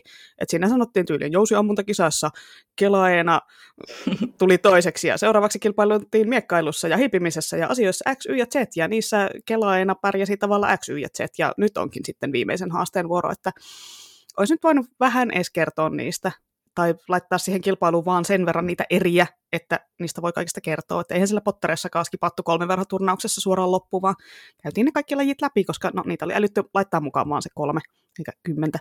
Joo, niinpä. Tota, mä mietin nykyään, että onko tuollainen töksähtelevä ja kömpelö selitystapa niin kuin jotenkin olennaista verkkoromaaneille. Että eikö nämä maassitkin ollut sellaisia niin kuin ainakin alun perin? Hmm. Että kun kustantaja niin kuin puuttuu välistä, niin sitten kukaan ei ole sanomassa, että voisitko muuten maas ennemmin näyttää tämän, etkä selittää, että, tai leikata kokonaan pois. Että, eikö nämä ole kuitenkin sellaisia ohjenuoria, jotka on mun mielestä joka ikisessä luovan kirjoittamisen oppaassa. Ja sitten mä oon muutamia verkkoromaaneja lukenut tai ainakin selailla ja tuntuu olevan aika perustyyliä toi. Joo, kyllähän se tosiaan oli nettiin kirjoitettu kirja alun perin, mutta siinä vaiheessa, kun se sitten julkaistiin ihan kirjana, niin ehkä se kustannustoimittaja olisi voinut sanoa, että teeppäs tälle kohtaukselle jotain, että tämä ei oikein toimi, että sä vaan skippaat nämä asiat ja hy- hyppelehdit tällä tavalla, että niin kuin show, don't tell. Niin, niin olisi voinut kuvitella. Mutta no, ehkä ne vaan ajattelee, että tämä tyyli on jo mennyt läpi lukijakunnalle, että tämä turhaa alkaa säätämään. Säästetään! Mutta joo, niin tuosta pelaajasta vielä, että kyllähän ne tapahtumat oli joltain osin todella todella övereitä, mutta tietenkin se nyt sopii siihen superfuturistiseen maailmaan ja kirjaan, kun ei siellä nyt tarvikaan yrittää mennä meidän maailman sääntöjen ja lainalaisuuksien mukaan. Tosin no, eipä kyllä pienessä hauissakaan mennä, että ei sillä. Mm-hmm. Niin, hauessa oli ihan omat sääntönsä kyllä. Ja se juoni oli mun mielestä tosi hyvin rakennettu, pikkuhiljaa aukeava mysteeri, niin kuin mun mielestä tuossa pelaajassakin, että että siinä on niin pikkuhiljaa selvistä, mikä tässä hauessa on niin tärkeää ja mikä sitä Elinaa vaivaa. Sillä samalla lailla kulttuurin kanssa, niin esimerkki ja anekdootti kerrallaan se lukija tutustaan tähän Itä-Lappiin. Mä nyt käytän tätä lainausmerkissä. Että millainen maailma se oikein onkaan ja mitä on nämä ihme peijonit ja mistä puhutaan. Joo, se oli kyllä hauska siinä, kun kaikki otti vaan kaikki asiat silleen, aha, että ne eleli siellä selkeästi semmoisessa omassa maailmassaan, missä on omat säännöt että joo, kunnanjohtaja meni hattara, väkiyönä ei saa mennä ulos, Peijonille pitää antaa joku tavara, että se ei seuraa, meteliä pitää varoa, raitajalkoja kans, ja tämä oli vaan ihan semmoista normiarkea siellä, kaikki oli vaan silleen. Mutta sitten siellä on kuitenkin niitä ihan tavallisia ihmisiä elämässä, ihan tavallista elämää käymässä kaupassa ja laittamassa ruokaa ja näin, eikä se ollut silleen mitään fantasiamaailmaa. että se väkiyökohtaus oli ihan sairaan hieno. Siitä tuli mulle semmoinen Ghibli-studio-fiilis, kun se oli niinku suoraan jostain Mononoke-himeestä tai henkien kätkemästä tai jostain. Ah. Joo. Tota, joo, no mulle tuli siitä kissahämähäkki ihme oli josta mieleen Totoro, mutta muuten mulle tuli kyllä ihan enempi mieleen toi Hieronymus Boschin helvettikuvaelma. Että mulle tuli sellainen olo, että jaha, täällä nyt koko keskiaikainen helvettikuvaasto on päättänyt lähteä jonkinnäköiselle Pride-kulkueelle Lappiin. Että, ai jaa, ne tekee sitä joka raju ilman jälkeen, että no vau. Mä tykkäsin tosi paljon siitä vaaran tunteesta, kun ne kulkee siellä niin kuin raakkuin ja ilakoiden, ja sitten kukaan ei uskalla, kun vähän kurkistaa ehkä ikkunasta. Keskiaikaisen helvettikuvaston Pride-kulkue. on kyllä aika hyvä tiivistys tuosta väkiyöstä. Muuten tälle asiasta kukkarukku, huomasitko siinä kirjan loppupuolella, siinä oli viittaus The Sandmaniin, et mä en ole itse, tajusinko mä sitä sillä ekalla lukukerralla, ehkä tajusin, mutta mä en vaan muista, kun siinä on se kohtaus, missä tehdään reikä aika-avaruuteen niin sanotusti ja katsotaan menneisyyteen, niin siinä tulee hetkeksi näkyviä mies, jolla on valkoinen hihaton paita ja silmien tilalla sillä on pienet suut täynnä teräviä hampaita. Ja sitten kun ne kysyy, että mikä toi on, niin se moukku oli sanoa, että paha uni. Niin siis se on se korinttilainen niin Sandman-sarjaksista ja nyt siitä TV-sarjastakin. Että oli aika random viittaus yhtäkkiä siellä keskellä kirjaa, että mä hämmennyin kyllä. Joo, mutta mäkin huomasin tuon. Ja sitten mä unohdin se, mun piti itse asiassa tarkistaa, että onko tämä jotain vanhempaakin mytologista perua, tämä korinttilainen, kuin että, vai onko se tosiaan vaan Sandmanista, mutta sitten mä unohdin sen kokonaan. Joo, no mä vähän yritin tsekkailla sitä, mutta en ainakaan äkkiä löytänyt mitään, pohjautuuko se korinttilainen johonkin muuhun juttuun vielä. Luultavasti ei, ehkä se on vaan siinä Sandmanissa, mutta jos joku tietää tästä lisää, niin laittakaa viestiä. No kun luulisi, että niin, luulisi, että kun se sanoo, että paha uni, että se kuitenkin liittyisi tosiaan siihen sen. Joo, joo, se oli aika semmoinen, että en mä tiedä mihin muuhun se voisi liittyä, mutta en tiedä tosiaan, että onko se korinttilainen joku, joku muu juttu vielä. Mm. Mutta jos Juhani Karilla kuuntelee tätä, niin mä niin. haluaisin kyllä tietää, että mikä tämä random Sandman viittaus oli, kun en mä ei tässä muuten ollut tässä kirjassa niin semmoisia suoria viittauksia muihin teoksiin, että ei tässä mitään popkulttuuriviittauksia viljelty. Niin tai ehkä me ei vaan tajuttu niitä. Ehkä ne oli niin randomeita, että me ei vaan tajuttu. Niin. Mutta joo, voida sitten siirtyä vaikka puhumaan näiden kirjojen maailmasta ja maailmanrakennuksesta. Oliko uskottavia ratkaisuja tai oliko tämä maailma rakennettu hyvin tai huonosti tai jotain siltä väliltä? Täysin oli uskottavia ratkaisuja. Melekosta työmaata se Itä-Lappi. Että kun miettii muinais-Suomen mytologioita ja noituusperintöjä, niin tuolla se on mun mielestä voinut olla, että ei se nyt ihan mahdottomalta kuulosta se ajatus, että jossain idänrämeissä tällainen pitäjä vielä kukoistaa. noidat kilpailee perunanviljelystä ja näkki viekottelee uimareita ja peijonit ja metelit ja jättiläishyttyset vaan niin kyläläisiä. Että joskus saattaa sitten tuulen mukana pitäjille lehahtaa hattara, joka aiheuttaa monenlaista kiusaa. Se hattara oli aivan ihanasti rakennettu oli. Joo, se oli ihan, se oli ihan huikea. Joo. Mua jäi niin kuin kiinnostamaan, että kuinka paljon näillä tyypeillä on niin kuin juuria oikeisiin muinaisuskomusolentoihin. Että mun mielestä Peijoni oli ihan selkeä peikko. Miksi sen nimi oli muutettu? Vai onko tuo joku vanha kantaisempi nimitys? Mä en niin kuin löytänyt kooklaamalla. Metelistä mulle tuli mieleen ogre, ogre, eli jonkinlainen raivoava jättiläinen se taisi olla. Raitajaloista mä en ollut koskaan kuullutkaan, mutta sitten siellä oli selkeä entti. Että niin kuin, en mä tiedä, ehkä mä päädyin tulokseen, että Karila on vaan ihanasti niin kuin lappalaistanut kaiken maailman fantasiaa mörköjä. Että mutta olisi mulle mennyt ihan läpi, että tällaista siellä Lapissa joskus oli. Mm, niin, no niin raitajalat oli niin kuin jättiläissääskiä. Hyi! Kun miettii, että millaisen paskahalvauksen mä saan niistä oikean maailman sääskistä, mikä mitä vaaksiaisena nyt onkaan viralliselta nimeltä, niin sitten kun tulee sellainen bussin kokoinen jättiläisitiikka, niin höö, mä kuolen siihen paikkaan kammotuksesta. Ja, ja mä tiedän, että ne ei pistä ihmisiä, eikä ime verta eikä mitään, mutta se, se niiden liikkumistapa on vaan niin kaamea. Hyy, vähän niin kuin ne lentäviä lukkeja, silleen ne rapsii yök. Niin, siis se on, siis se on ihan hirveätä. Mulla on ihan sama, että mulla on siis hirveän monta yötä, kun mä oon ollut peito alla kylmässä hiessä ja kuunnellut vaan sitä vaaksia ja sen rapsetta katossa. Ja sitten mä oon pelännyt, että se pudottaa ilettävän koipensa mun suuhun tai johonkin. Ja, koska no kun siis ne koivet on kuulemma niin hellässä kiinni, että niinku pelkkä voimakas tuulenvire voi sen jala irrottaa. Jääk, miksi sä kerrot mulle? Jääk, mä oon pilalla. Ihana, aina. Ai, sai, sai, sainko mä aiheutettua sulle nyt trauman kostoksi? Yes. No, kyllä aiheutit hyvin. En, en leiki sunkaan enää.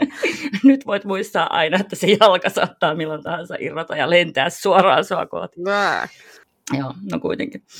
Että, niin, näistä kauhuista päästään sitten siihen, että mun mielestä siisteintä siinä koko kirjassa oli se tuonpuoleinen maailma, niin kuin, mihin vähän vilastiin tämän moukkuollin kautta. Sitten kun mä meinaan sanoa koko ajan joku mölkkymatti, se oli mun ensimmäinen muistikuva tässä, niin se oli moukkuolli. Joo. Siellä käytiin niin kuin kauppaa siellä tuon puoleisessa ja kuljettiin ajan ja maailmojen välissä ja ihan varmasti CMX soi koko ajan taustalla, mulle tuli ainakin mieleen. Ja sitten prologin tyypitkin oli mun selkeästi jotain tällaista väkeä, kun siinä mainittiin sellainen hieno visio tulevaisuuden maapallosta, missä Afrikasta Amerikkaan on pelkkää suota, jossa älykkäät olennot kulkevat pitkillä mekaanisilla jaloillaan. Ja mä olin ihan sellainen, että mitä, hei, kerro lisää, mutta ei se kertonut. Mm, joo, se oli kyllä hieno kohtaus, mielenkiintoista ja silleen harmittaa kyllä, että ei siitä kerrottu enempää, mutta toisaalta mä myös tykkään siitä, että kaikki ei selitetä lukijalle juurta jaksaa, vaan jää tämmöisiä kivoja pieniä mysteerejä sinne kirjaan tuomaan tunnelmaa. Joo, niin, kyllä. Mä tykkään tuosta, sanotaan nyt, tajunnan räjäyttävästä efektistä, että niin kuin ensin rakennellaan joku ihan mielikuvituksellinen maailma, mutta sitten lisäksi siellä maailman sisällä vihjataan tai niin kuin avataan asioita, jotka on vielä suurempia ja ihmeellisempiä ja mielikuvituksellisempia kuin niin se niin sanottu perusmaailma, mikä on jo, sekin on jo lukijoille ihan vierasta. Banks tekee tota, itse asiassa aika paljon kanssa. Mä en usko, että vielä pelaajasta tuli vastaan, mutta siinä rotujaksossa mä mainitsin sen äh, ihanoitumisen tai täyteläistymisen, mitä ne jotkut kokonaiset sivilisaatiot tekee, kun ne vaan katoaa koko tunnetusta universumista ja täydellistyy jumalolennoiksi johonkin ihan muualle, ja kaikki ne jäljelle jäävät universumin superkehittyneet rodut on vaan, että aijaa, moikka. Höh. Ja mun lempipanksissa eli Accessionissa, onpas hienosti shöshötetty tuo Accession. Ei suomennettu, ei keskikirjastoissa. Kaukolaina. niin siinä on myös semmoinen kylmiä väreitä aiheuttava teema, että sinne niiden superälykkäiden aiden ja rotujen universumiin vaan pamahtaa jotain siis ihan täysin selittämätöntä, josta kukaan ei tajua yhtään mitään. Sitten ne ihmettelee siinä. Se on myös vaikea selkoisin banksi, mitä mä oon lukenut, kun sitä, se, osa sitä kirjaa niiden tekoälyjen keskinäistä viestintää, ja se on niin kuin ihanasti semmoiseen aika kryptiseen muotoon menty, koska siis niillä ei ole mitään ihmisjärjelle tarkoitettua filtteriä siinä, kun ne keskenään puhuu, että se on jotenkin, sitä oli tosi jännä lukea, mutta ei sitä välttämättä kauheasti selkoa saanut, mikä antoi sen hyvän fiiliksen, että nyt mennään aivan sfääreissä. Älykköskifiä. joo, Näin joo. Kyllä toi Banks on selkeästi miettinyt näitä asioita Joo, tässä sarjan tokassa osassa paljon, kun kuitenkin ehkä toi maailmanrakennus oli pelaajassa sitä silleen parasta antia, eikä niinkään niin kuin hahmottaisi itse juoni, kun se juoni on tyyliin päähenkilö pelaaja, pelien välillä puhuu siitä pelistä. Et kuulostaa ihan meidän D&D-porukan mökki viikonlopulta. sitä me tehdään. Pelataan ja sitten puhutaan niistä peleistä silloin, kun ei pelata. Joo, vaikka sitä maailmaa ei nyt silleen selitetty lukijalle semmoiseen perinteiseen tyyliin, vaan se avautui silleen vähän kerrallaan. Ja ei lukijalle kerrottu oikeastaan mitään enempää kuin mitä oli tarpeellista sillä hetkellä. Että toi kulttuurihan on niin valtava konsepti, että eihän sitä nyt voi edes kirja-alussa tiivistää johonkin yhden hahmon kertomaan infodamppiin tyyliin. Kaikkihan me tiesimme, että historiassa tapahtui asia Y, joka johti asiaan X, ja nyt olemme tässä, joka on maailman ankein tapa rakentaa maailmaa. Että kaikkihan me tiesimme, että minä mm-hmm. muistan vielä ne ajat, kun minulle kerrottiin, että bli bla bla. Ei, No, mutta siitä kerrottiin just sen verran, että mulle sitten jäi semmoinen fiilis, että mä haluaisin tietää tästä maailmasta lisää. Että silleen ihan ovella taktiikka. No, onneksi tähän maailmaan sijoittuvia kirjoja on kymmenkunta, niin ja ehkä enemmänkin, en ole ihan varma. Niin ei niitä ole about se kymmenen. Joo, Oliko ilmeisesti niitä? kaikkia Joo. ei ole sitten käännetty no. kuitenkaan. No ei, ei ole. Okei, okay. no mutta... Eikä no, keskikirjastossa. Eikä, Joo, no mutta näin ei silleen liity toisinsa, että niitä voi lukea vissiin ihan random järjestyksessä, koska nämä niin kuin sijoittuu eri aikoihin siellä aikajanalla, eikä mene silleen kronologisessa järjestyksessä edes, vai miten? Öö, kyllä mun mielestä voi lukea eri järjestyksessä. Vaikea sanoa, mä oon suurin piirtein lukenut ne järjestyksessä, mutta kun ei ne, ei ne oikeasti liity. Että väliin hypätään ihan tuhansia tai kymmeniä tuhansia vuosia eteenpäin. Ja ei se aikajana ole kauhean mulle ainakaan selvillä, siis netistä varmaan kaiken näköisiä analyysejä, jotka on tarkempaa lukenut, mutta tota, ei sillä ole sillä väliä. Ja mulla on kuitenkin sellainen kutina, että ne on aikajärjestyksessä, mutta se väli voi, va- voi vaan olla hirvittävän suuri, ja sitten kun ne tyypitkin halutessaan elää ikuisesti, niin saattaa joku hahmo pullahtaa jossain toisessa kirjassa vähän niin kuin easter egginä, että sillä sitten niin kuin myöhemmin. Mutta ei sillä siis sinällään ole väliä, että missä järjestyksessä ne lukee. Gurke pullahtaa johonkin toiseen kirjaan pelaamaan. tai Marja Kaisa. Mm. No, mä, voi ei, lopetan tämän Marja Kaisa nyt. no niin. Ja joo, niin kuin Banksin kirjoissa pikkuhiljaa avautuu se universumi ja kulttuuri, että pirullisesti se meni kuolemaan liian aikaisin, että kyllä mä olisin lisää halunnut lukea. Mm. Tämä on vähän niin kuin Brandon Sandersonin tämä Cosmere-universumi, missä kaikki kirjat sijoittuu saman universumin maailmoihin, vaikkei ne ole silleen keskenään samaa kirjasarjaa, tai, tai Robin Hobbin toi Realm of the Elderlings-sarja, jonka kirjat tosin nyt sijoittuu silleen lähemmäs toisiaan, mutta kuitenkin muodostaa semmoisen ison pitkälle ajalle sijoittuvan kokonaisuuden, jonka läpikäyminen ja omaksuminen ottaa sitten oman aikansa ja vaivansa. Mm, joo, Cosmere-kirjoissa on paljon sitä easter mikä se nyt on, pääsiäismunailua, mutta niin kuin, hahmoja ja olentoja hyppää kirjasarjasta toiseen ja tota, Kosmeren tapauksessa se on ihan toisesta maailmasta toiseen ja siellä ei mun tietääkseni ole keksitty avaruusmatkustusta, niin se on vähän sellainen, että? Mutta sitten tietäjät vaan tietävät, ja toi on muuten tuolta, että miten se on tänne pamahtanut. Ja mun mielestä niin kuin iso osa noista ei ole vielä mitenkään kunnolla selitetty. Ehkä siitä tulee semmoinen iso tuhannen sivun selityskirja jossain vaiheessa. Mä en ole itse huomannut noita kaikkia, kun mä oon siis lukenut ne Kosmerenin äänikirjoina tai kuunnellut, niin ei vaan sitten aina välttämättä pongaa jotain puolikkaan lauseen mittaista viittasta, kun saatat olla just silloin nousemassa bussista tai väistet jotain koiran kakkalenkillä, niin ei silleen sitten huomaa, että jaa, täällä mainittiin tämmöinen. Niin, olit sä siis lukenut muuta kuin Stormlight Archive-sarjaa, että tota, en kyllä välttämättä tajuu. No mä oon lukenut Mistbornit kyllä, tai siis kuunnellut nekin äänikirjani, joten niistäkin on muistikuvat vähän hatarat, mutta ne NS-välikirjat on jäänyt välistä, kun ei kärkeä lukea kaikkea. Joo, joo. Siis mun mielestä noin pomppaukset, mitä mä oon bongannut, niin ne on ollut niistä aiemmista kirjoista, mitä mä kaukolainailin yhdessä vaiheessa. Tota, mutta oli Mistbornin maailmastakin jotain vuotanut tuonne, mutta en mä muista enää mitään. Niidenkin lukemisesta on niin paljon aikaa. Mm, ihana, kun lukee kirjoja ja sitten ei muista yhtään mitään niistä. niin, se on vähän niin kuin, what's the point? Mikä pointti niin. se lukee, kun niistä ei muista mitään. Voi vaan sanoa No sitten ne voi lukea uudestaan, jos ne on hyvin. Ah, kauhean duuni. No mutta joo, palatakseni vielä vähän tähän aiheeseen, ö, oikeastihan tässä, oikeastaan tässä pelaajassa ihan kaikkein mielenkiintoisinta oli just tuo kulttuurin ja imperiumin vastakkainasettelu ja ne niiden kulttuurierot, kulttuurin kulttuurierot, hehe.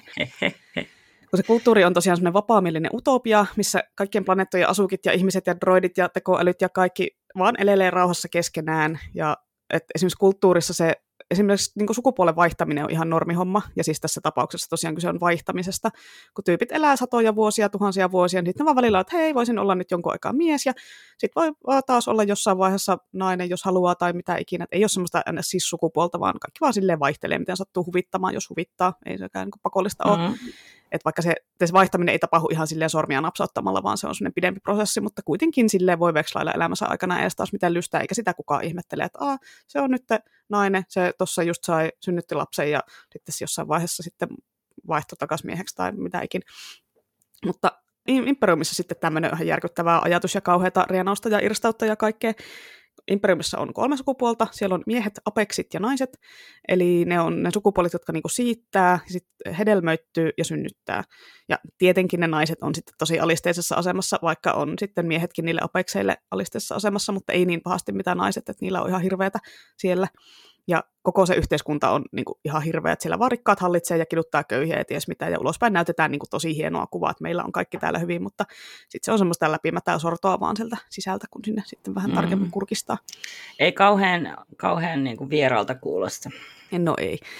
Skifissähän on, on silleen kiva, kun sillä voi kommentoida hyvin näitä meidän oman maailman ongelmia ja kipupisteitä tekemällä just jotain tämmöisiä hirveitä dystopia-yhteiskuntia, jotka päällisin puolin näyttää hienolta, niin ne on sitten tämmöisiä vähän niin kuin kommentaareja omasta maailmasta ja yhteiskunnasta, kun selkeästi hän imperiumilla sinänsä viitataan tähän meidän omaan maailmaan, että miten täällä monet yhteiskunnat toimii, eikä sillä, että niin kuin joku meidänkin yhteiskunta täällä Suomessa olisi jotenkin tämän kaiken ulkopuolella ja yläpuolella, että kyllähän meilläkin on mm-hmm. kaikkea mätää sortoa ja muuta, että niin kuin täällä meidän omassa maailmassa hallitaan pelolla, sensuroida asioita, levitetään valeuutisia, propagandaa, että kansa pysyy säyseinä ja tyytyväisenä. Ja siellä oli tosi paljon semmoista kasvojen säilyttämistä, ja että koitetaan näyttää omalle kansalle, että me ollaan se maailman kovin porukka ja fiksuimpia ja voimakkaampia, ja noi kulttuurilaiset on jotain hirveitä haisevia hippejä, jotka vaan rietastelee ja perseilee. Ne ei ole yhtään, ne ei ole yhtään niin hienoja kuin me. No joo, niin. Ja varmaan yrittää suojella luontoakin, ekoterroristeja. Niinpä. Siis ihan hirveätä porukkaa. Mm.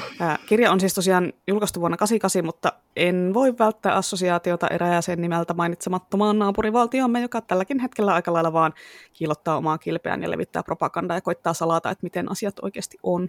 Niin, tota, mä tarkistin vähän, että Neuvostoliitosta alkoi paljastua kaikkea jännää about noilla main. Sieltä niin kun, ja mitähän olihan siis meillä muitakin diktatuureja, mitä nyt oli vuonna 88. Jugoslavia, Iran, Pohjois-Korea ainakin. Aa, enpä tiedä, en ole historioitsija, enkä, enkä nyt oikeastaan edes jaksa vilkasta. No ei sitten, eikä, eikä nyt dystopiat kiinnostakaan. Niin. Tämä tulee liian lähelle tämä dystopia. Ai niin. No joo. Kirjoitustyyli. Mitä mieltä siitä? Oliko sujuvaa luettavaa vai pitikö väkisin vääntää? Ja mä sanon tähän itse, että pienessä hauessa se oli hyvin sujuvaa. Ja tota, pakko sanoa, että vaikka yleensä mua rasittaa murteella kirjoitetut jutut, niin tässä ne oli sentäs vaan dialogissa ja sitten se oli kaiken lisäksi semmoista täysin ymmärrettävää ja soljuvan kuulosta kieltä ja tosi miellyttävää ja hauskaa. Ja sitten kirjassa pysyy koko ajan se jännitys yllä. Ne masentavammat kohdat oli jaksotettu hauskempien kohtien kanssa. Eli oikeastaan mun lukuaskeleet oli niinku se prologi, sitten se alun rämpiminen ja sitten se yksi loikous, millä meni se koko loppukirja. Joo, no mulla meni ehkä vähän samalla tavalla, kun alussa oli semmoinen olo, että vitsi, tämä ei lähde ollenkaan. Mulla ei ollut jotenkin silloin aikaa eikä jaksamista silloin joskus kesän puolivälissä, milloinhan mä tätä luin että ei, ei ollut kunnolla semmoista niin kuin lukuintoa, niin mä en oikein päässyt uppoutumaan siihen tarinaan, kun mä luin sitä jotain viisi sivua kerrallaan, mutta sitten kun juonessa päästiin siihen Asadiin ja siihen, että se, kun se Gurge lähti sinne reissulleen ja siitä pelistä ja imperiumista alettiin kertomaan, niin sitten alkoi toimimaan ja luin sen lopun kolme neljäsosasta varmaan parissa päivässä, eli parilla loikouksella meni. Ehkä siksi se alku tuntui niin kankelta, kun sitä maailmasta ei tosiaan kerrottu kauheasti, että vähän semmoinen, niin kuin, että no ei sun oikeastaan tarvikaan tietää, tai kaikkihan tämän jo tietää, että joutui silleen ponnistelemaan, että pysyy, pysy kärryllä ja mielenkiinto yllä niitä kaikkia vieraita termejä ja asioita kohtaan. Niin se vähän hankaloitti sitä lukemisen sujuvuutta. Toisaalta se Panksin kirjoitustyyli on kaunis tietyllä tavalla, että silloin kun se oikein kunnolla alkaa kuvailemaan jotain, että jopa ne kohdat, missä kuvaltiin kaikki kauheita asioita, ne oli kirjoitettu silleen brutaalisti, mutta kuitenkin tyylikkäästi, että se ei ollut semmoista splatter-kauhu-mässäilyä kuitenkaan. Että siellä oli loppupuolella varsinkin tosi hienoja juttuja, mitä oli sille oikein nautinto lukea. Että siinä oli se Ekronedalin tuliplaneetta, niin sitä kuvattiin tosi hienosti. Ja ah, siinä oli kiva nimi, Ekronedal. Ekronedal. Kerrankin osasi keksi kauniin nimen nyt rastiseinä. Joo, tota, mä oon oikeastaan monesti miettinytkin, tota, että minkä takia mua ei ole kauheasti häirinnyt ne Banksin brutaalit asetelmat, koska niitä on, niitä on monesti. Että kai se sitten johtuu tuosta kirjoitustyylistä. Ja että, no ei ne mun mielestä niin psykologisesti niillä mässäile, vaan ehkä niin kuin, en mä tiedä, mutta ei, se, ei ne ole sillä hirveästi haitannut, vaikka sillä mennään välillä aika ultraväkivaltaan. Sen se virtuaalihelvetti kyllä meni, meni aika liiallisuuksiin, mutta tota, jaksoin mä nekin kohdat lukea. Niin se kohta, missä se Gurke on siellä Imperiumissa ja katsoo niitä hirveitä videoita, että niitä, niitä kauheampia ei edes niin oikeastaan kuvailtu enää, että siinä vaan kuvailtiin sitä Gurkehin reaktioa niihin, joka on kieltämättä sille hieno keino kertoa jotain karmeita silleen, että ei oikeasti tarvitse kuvailla niitä asioita, että voi vaan kuvailla sitä reaktioa. Joo, ai niin, niitä oli tollaisia siinä jo. Ei, ei kun mä tarkoitin sitä, se oli siinä pintakuviossa, eli tämmöinen kokonainen monia sivilisaatioita kattava virtuaalinen helvetti, niin kuin mihin joku oli keksinyt nerokkaan idean, että pistetään edesmenneiden olentojen tietoisuudet kärsimään hirvittäviä tuskia iänkaikkisesti tänne virtuaalihelvettiin. Se oli siis aivan paras idea maailmassa, että no kulttuurihan ei sitten kauheasti lämmennyt tälle, että siitä sitten tuli sen toisen kirjan juoni.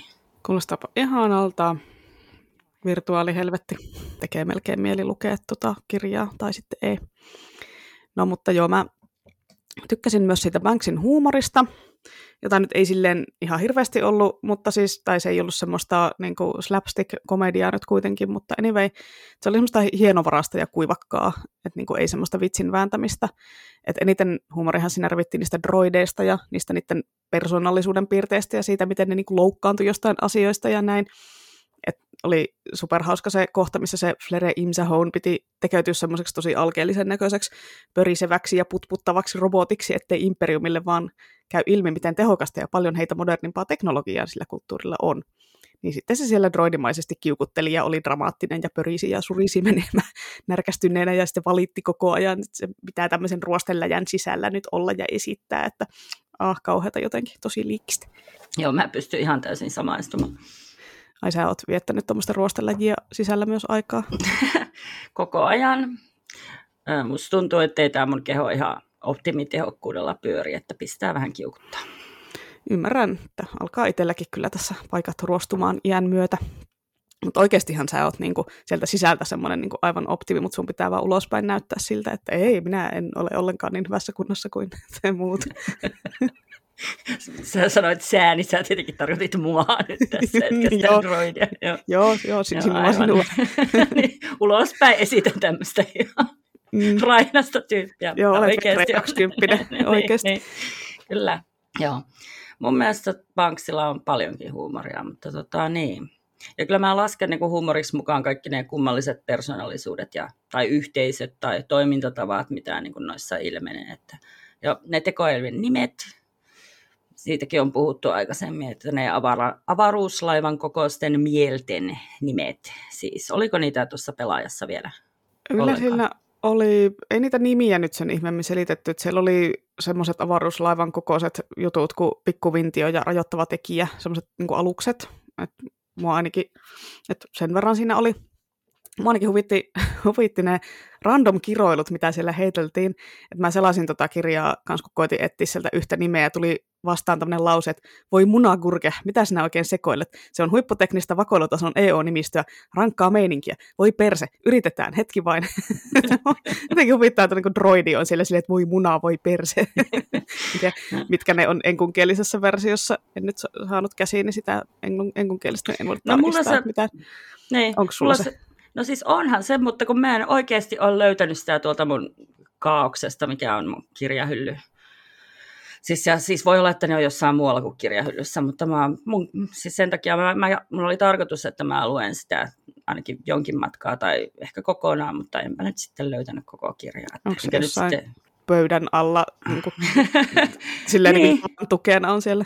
Itse asiassa en ole muuten katsonut, mitä tässä näytön alla on tukena. Olisikin siinä, mutta joo, kyllä se jossain on, mutta en ole nyt kerinyt katsomaan. Mm. Se varmaan ihan normaalisti kiroilee alkuperäiskielellä. Joo, joo, joo noin tota, tekoälyjen nimet oli kyllä viihdyttäviä ja viehättäviä itsellekin. Tosin voi olla, että ne on alkuperäiskielellä vielä hauskempia kuin suomennettuna. No siinä on mun mielestä enemmän hauskaa se, että kun ne saa itse valita sen nimen, niin mm. sitten niillä on joku aivan oma, luultavasti joku oma sisäpiirin vitsi tai siis oma ihan yksityinen vitsi, millä ne on tehnyt sen nimen, niin tota, se on jotenkin siitä tulee semmoista persoonallisuutta esiin niissä, mitä ei niin kuin muuten oikein tajua, ja sitten sitä jää miettimään, että mitä, mitähän tämä niin hakee tällä, että se on kuitenkin ihan nimeksi ottanut tällaisen. No ehkä se kerrotaan jossain, tai ehkä se olisi kerrottu jossain myöhemmässä kirjassa, jos Banks ei olisi kuullut. En tiedä, toisaalta mä epäilen, että se on myös ihan kiva jättää se sillä niin kuin mysteeriksi. Mm. No mutta joo, oltaisikohan me päästy jaksossa siihen vaiheeseen, että me voitaisiin alkaa puhua näiden kirjojen loppuratkaisuista, että mitkä oltiin mieltä. Ja tämähän tarkoittaa nyt sitten sitä, että nyt tulee spoilereita. Itse aina vähän kirjallisuuskeskustelussa ärsyttää, varsinkin Instagramissa, kun koko ajan pitää olla ihan supervarovainen spoilereiden suhteen, että siellä ei voi oikein koskaan puhua mistään kirjojen lopuista tai muista yllättävistä käänteistä, vaikka kuinka laittaa spoilerivaroitukset ja kaikki kuvateksti ja näin. Joku sen kuitenkin näkee ja pahoittaa mielensä niin, niin nyt tässä sitten kerrotaan ihan häpeilemättömästi kaikki, mutta jos sinä haluat välttää nämä spoilerit, niin sä voit tehdä sen. Me aloitetaan pienellä hauella ja minä jälkieditoin tähän tosi smoothin kuulosesti sitten, että mihin kohtaan sä voit skipata, jos haluat välttää ne spoilerit siitä, mutta haluat kuulla sitten pelaajaspekulaatiot tai toisinpäin. Eli jos sä haluat skipata pieni hauki spoilerit, mutta kuulla pelaajaspoilerit, niin sitten voit hypätä kohtaan tunti 25.35. Ja jos haluat olla tietämättä kummankaan kirjan loppuratkaisusta yhtään mitään, niin voit hypätä kohtaan tunti 30 tasan. Elikkäs viimeinen tilaisuus. Kolme, kaksi, yksi. Mennään. Mielestäni ihanaa, että saa spoilata. Mutta pitäisikö mun vielä ottaa dramaattinen hetki, ettei niin joku ole vaan vahingossa skipannut väärälle kohtaa? Joo, odotetaan ihan dramaattinen hetki. No niin. Mikä toi oli? En mä tiedä, mä hajotan Star Warsia, mutta ei se Kuulosti ihan mennä. Terminaattorin siltä. Siltä tota, mu-. No niin. no joo. no niin, spoilers. Niin. Mä jäi siinä pienessä havessa eniten kaivelemaan se koko Elinan kärsimys, angsti, loppupaljastus. Että sä tiedät, että mä vihaan marttyyreitä. Tiedän. Mm. Niin sitten, että se rakastetun kirous ei ollutkaan mihinkään tehonnut, vaan se ihan itse meni kiromaan itsensä, kun kadutti niin, koska se joutsa ei mukaan päässyt sinne Amerikkaan taiteilijaksi. Mikä joutsa? Jousia. No niin, tämä on taas mun loistava nimi. Jousia, aivan. Jousia ei päässyt Amerikkaan taiteilijaksi. Niin sitten se, no niin, että minkä takia tästä nyt ryvetään? Tai ehkä se oli jonkinlainen Shakespeareläinen traaginen rakkauden osoitus, mutta siis joka tapauksessa, niin kuin oliko pakko, sopii se ihan selkeästi siihen Elinan luonteeseen, siihen hiljaiseen kärsimysnäytelmään, niin kuin toi juonipaljostus, mutta niin kuin mua nyt vaan yli kaiken ärsyttää tällainen itsetuhovimmainen käytös, niin kuin on jo miljoona kertaa kertonut. Mutta niin kuin, että mikä sua Elina riepoo? Elina, mitä sä teet? Elina, ootko suoraan Leevi and the Leavingsin masentavimmasta biisistä? Joo, se on kyllä masentava biisi. Toiseksi masentavin on se koko talvikesämäkillä. Joo, ö, mä en itse ollut, sinänsä muistan, että en ollut siitä paljastuksessa kauhean yllättynyt, kun mulle se oli jotenkin aika selkeää, että mistä se kirous on oikeasti tullut. Joo, joo. En, mä, en mä tiedä, en mä halua uskoa ihmisistä noin ankeita. No en mä tiedä, jotenkin mulla oli koko ajan sellainen viba, että se on vaan ehkä semmoinen itse aiheutettu itsesäälikirous, eikä se jousia ole oikeasti missään vaarassa. Ai joo. Hm, Niin no ehkä se olisi pitänyt tajuta sitten siitä. Tämä oli tämmöistä älykkö, älykködystopia nyt sitten, sinä et älynnyt tätä. En tajunnut tätä, että voi olla noin saamari, saamarin torspo. Joo, Mutta joo, Mut muuten se lopputaistelu, niin tämän koko sekalaisen seurakunnan, sen mölkky ei kun Moukku Ollin, Moukku Ollin mm. ja Näkin ja kaikkien näiden välillä oli siis mun mielestä tosi semmoinen Matrix-maisen hieno jopa. Joo se oli kyllä, se oli kyllä huikea. Joo, ja kirjan loppuratkaisukin oli semmoinen sit seesteinen ja kaikki pääsi jatkamaan elämäänsä jopa hauki ja jopa tyhmä Elina. Mutta ihan siinä lopussa jäi vaivaamaan, että niinku, käykö sille kivalle poliisille nyt niinku sille jollekin naapurin Helenalle. Helenalle kävi, että jonka peijoni kuristi yöllä sänkyyn, kun se kerta nappasi sen peijonin mukaansa Etelä-Suomeen se janatuin. Että, mutta kai se pärjää sen kanssa, olihan se tosi pätevä olonen, mutta niin kuin mitä varten ne sitten koko kirjan pelotteli sillä murhaa ja peijonilla. Mun pitää oikein etsimällä etsiä kyllä tota kohtaa, mutta joo, siis siellähän oli tosiaan sellainen tarina, missä naapuri Elviira, eikä Helena, oli ottanut Peijonin elätikseen sen jälkeen, kun se oma poika oli kuollut ja pukenut sitä vaatteisiin ja yrittänyt opettaa puhumaan. Ja sitten yksi päivä se Peijoni oli ilmestynyt kylille se Elviran mekko päälle ja Elvira oli löytynyt sitten sänkynsä kuristettuna. Mm. Mutta eihän se janatuinen kuullut tätä tarinaa missään vaiheessa, niin eihän se osannut sitä varoa. Niin, niin, niin. Mm. Ja siis huomasin muuten, että siellä kerrottiin niin näkistä, että joskus joku kyläläisistä suuttu siitä näkin perseilystä ja yritti ampua sitä, ja muut kyläläiset siinä vaiheessa otti lakin päästä ja katsoi sitä ampujaa surullisena, että no, no niin, että no sinä et näe seuraavaa joulua. Ja niin kuin Janatuinen ampu näkkiä siinä lopussa, vaikka se Elina monta kertaa sanoi, että et ammu sitä, että, että niin se kielsi sitä, niin mä nyt en valitettavasti ennusta Janatuiselle pitkää elämää. Tosin voihan se olla, että se Peijoni onkin ihan ok, eikä kurista sitä, ja näkki ei yllä sinne etelään, sinne Janatuisen kimppuun. Tiedä. No hitto.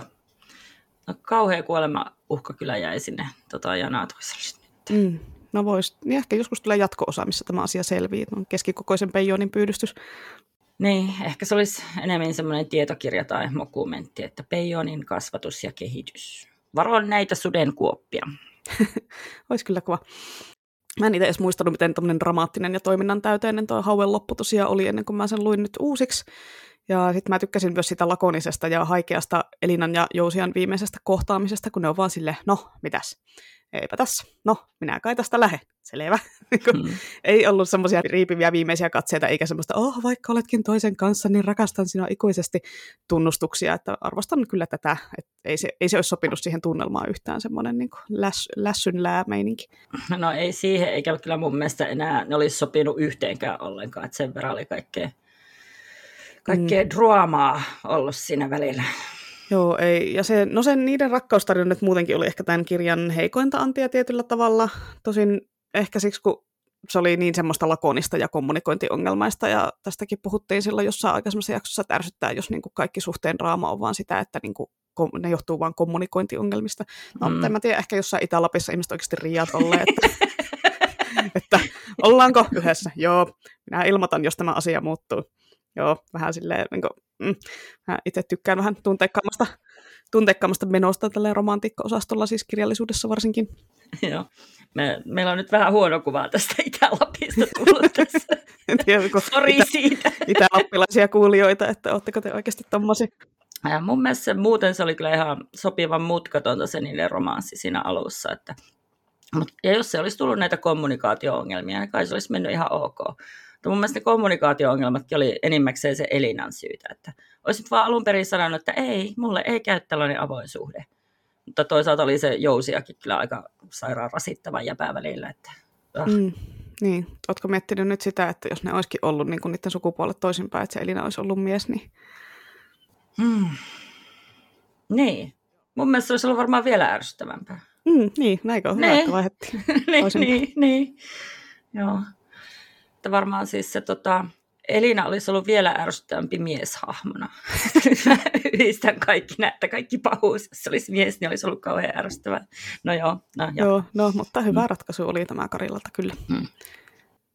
No niin, ja nyt olet sitten päässyt kohtaan, missä spoilataan asioita pelaajasta, ja jos et halua tietää sitä mitään, niin skippaa sitten kohtaan äh, tuntia 30 Nee. Ai vitsi, miten autenttiselta aina jälkiäänitetyt lisäykset kuulostaa. En jaksa edes yrittää tehdä niistä mitenkään nyt tässä tällä kertaa mitenkään niin semmoisia, että kuulostaisi jotenkin samalta kuin oltaisiin äänitetty samassa tilanteessa, koska en voi vielä editointivaihetta tekemättä tietää, että mikä se minuuttimäärä nyt on, mihin pitäisi kipata, niin se kuulostaa vähän tönköltä, mutta koittakaa dilata.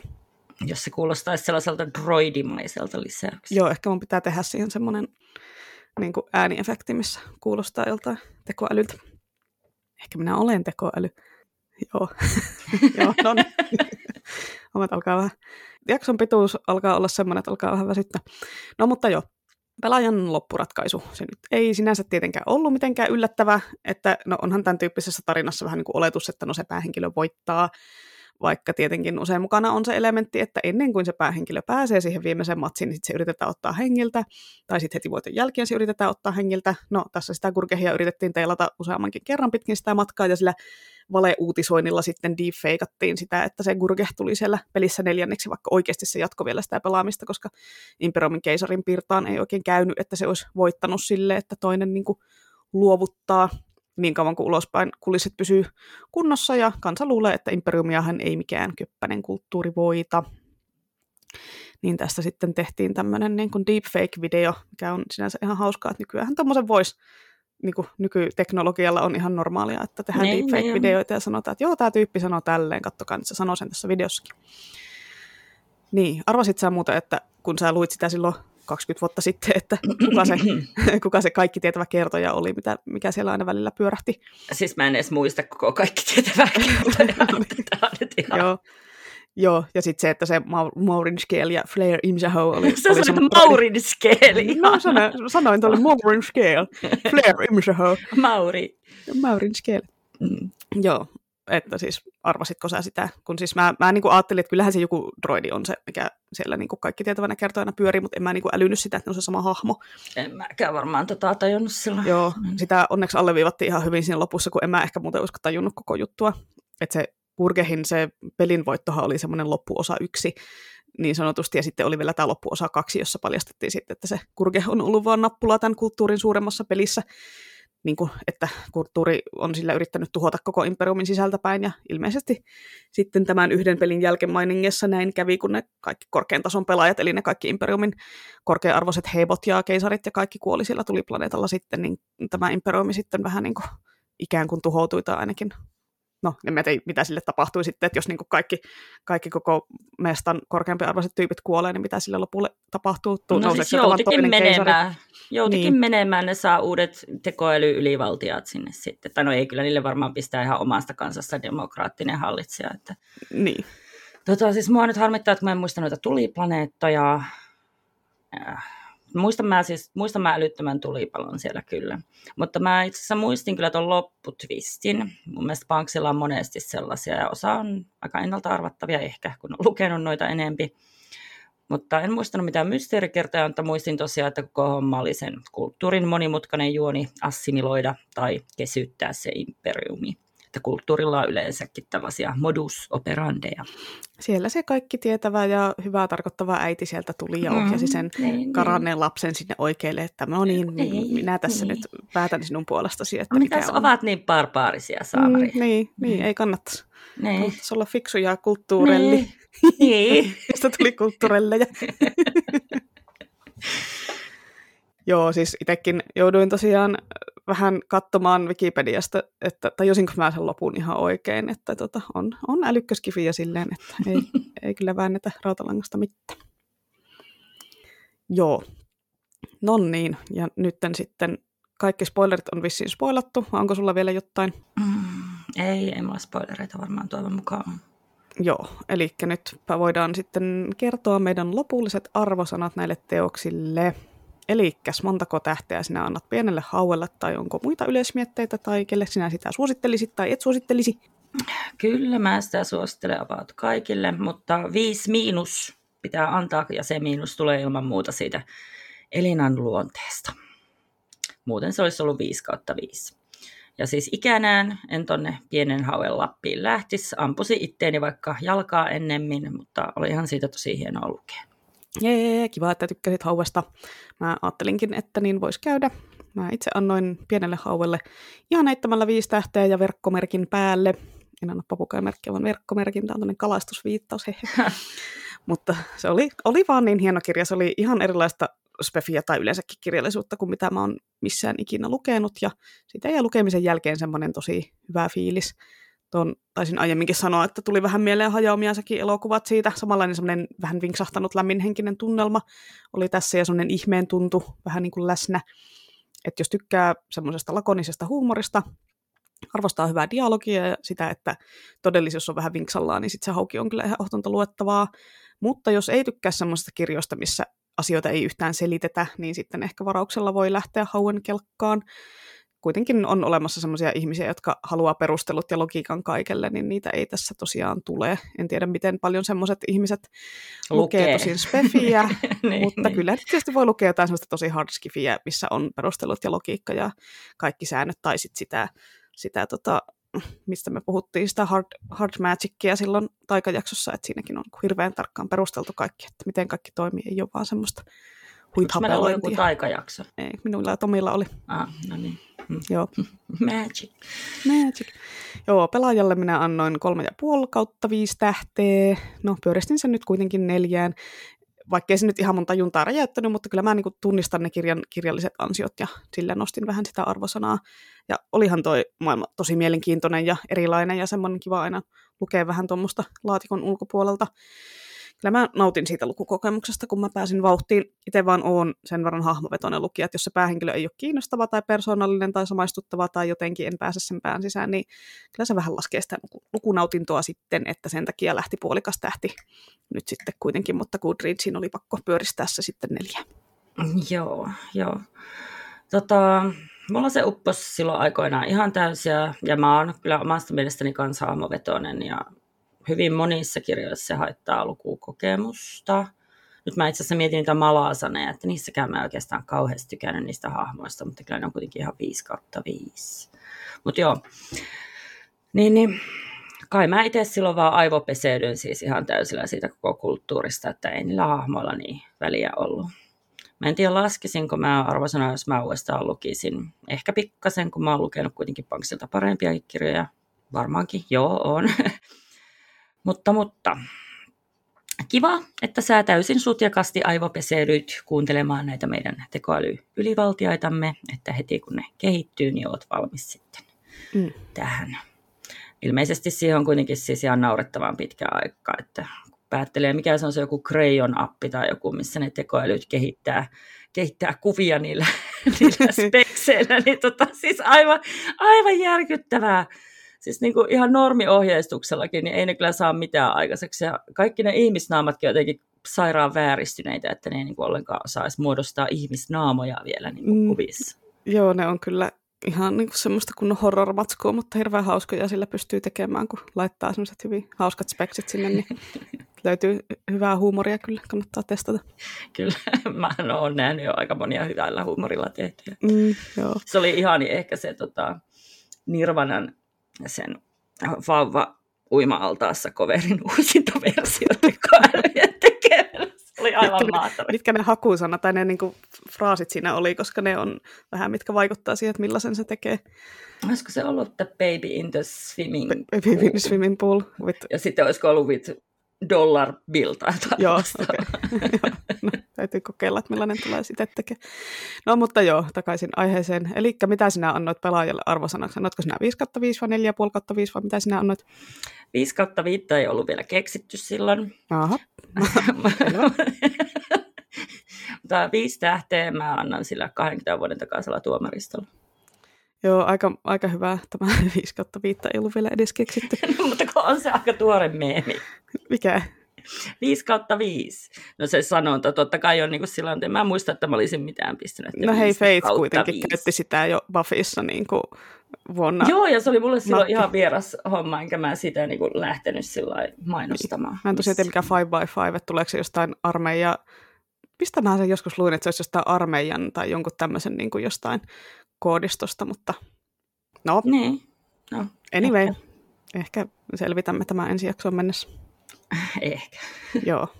No niin, semmoinen kirjakerhojakso oli se, vai onko sulla vielä jotta? Ei. Yhtä mitään. No, Ei, jos... ota, ota. Mä muuten tuli mieleen se, kun sä selit niistä, ihmettelit niitä huumehormoneita siinä. Mm. Niin siis sehän on aivan keksintö. Niin, huumerauhasia aivan. Niin se on ihan loistava keksintö, että se oli mulle ensimmäisenä sillä, että tämän minä haluan välittömästi käyttööni. Siis koska niin kuin, että sä, sä, sä voit ihan niin kuin milloin vaan, jos sä vaikka haluat, niin tulla känniin. Hmm. Ja sä vaan pistät sen rauhasen kehittämään sillä, että no niin, haluaisin olla vähän aikaa kännissä. Ja sitten sä voit selvitä ihan milloin vaan, poistaa krapulan, kaikki tällaiset näin.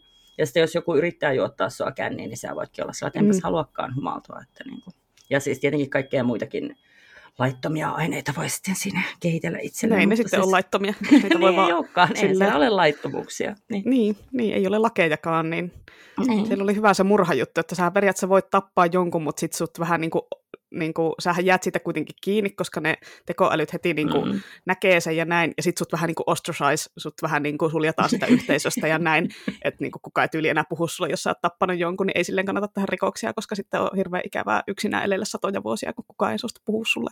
Niin, ja lisäksi kun ne pystyy herättämään kuitenkin henkiin se tyypi, mikä on tapettu, niin. että niin kuin kasvattamaan sille vaikka uuden ruumiin, vaikka se olisi täysin polttanut se ja näin poispäin. Tietoisuus on siellä jossain tallessa onko niillä liikakansatusongelmaa, kun, mutta kun niiden lisääntyminenkin, oliko siitä puhetta, että miten siellä niinku riittää miten, tilaa miten voisi olla liikakasvatusongelmaa? No kun jos ne niin. elää kaikki tuhansia vuosia, niin sitten jos kaikki tekee koko ajan lapsia, niin ei, ei niillä ole mitään planeetteja. Ne voi asua niissä laivoissa, ne voi rakentaa itselleen semmoisen niin kuin apua, kun mä nyt huomaan, että mä en ole lukenut skifiä hetkeä, kun mä en muista, miksi niitä sanotaan, niitä semmoisia tekoplaneettoja siis tai asumisympäristöjä, niin ja semmoisia, niin ja kaikkea mahdollista. Että ei niillä resursseja on ihan Ihan miten ja ne voi aina tehdä lisää tilaa itselleen. Koko siis avaruus on käytettävissä. No niin, siinä on kansa, liikakansoitusongelma on ratkaisu. Joo, ei sillä ole mitään. Kulttuurihoito. No niin, mm. joo. Joo, no mutta tota, tämmöisen sivuluokan kautta voidaan siirtyä puujalkavitsi-osioon, koska no, tämän jakson nyt ei jakseta enää laittaa mitään kuukauden suosituksia. Tämän jakson suositukset ovat pelaaja ja pienen homman pyydystys. Menkää ja lukekaa, jos ette ole jo lukenut. Ja jos olette, niin menkää lukekaa uudestaan. Mm. Ainakin itse sain tuosta to- toisesta lukukerrasta, pienestä hauesta paljon kaikkea uutta ja jännää irti, esimerkiksi Sandman viittauksen. Niin, no mäkin mietin, että olisin mäkin siis joko ehkä vähän pettynyt, mutta luulisin, että olisi tullut kaikkea kivaakin siitä, mutta no se on jossain, tiedä missä. No, ehkä ensi jaksoon mennessä löydät sen. Mutta sitten, tiedätkö, minkä takia Mikko Alatalo käyttää niitä sen sinisiä silmälaseja? No? No sen takia, että se näkisi paremmin. okay. Joo, tämä oli vähän tämmöinen viime hetken... Täysin looginen. Joo, joo, terveisiä vaan sinne, kuka mulle just kertoi tämän itse. Ja... Niin, no nyt jos lähtee kuulijat sitten, niin se on nyt sitten sinun syystä. Minun? Ei, kun Markuksen syytä, kun se kertoi mulle tämän vitsin. Ai, joo. Joo, no mutta anyway, nyt olkaisi olla jakso paketissa ja ollaan valmiit mitään lähtemään työmatkalle Islantiin. Mm.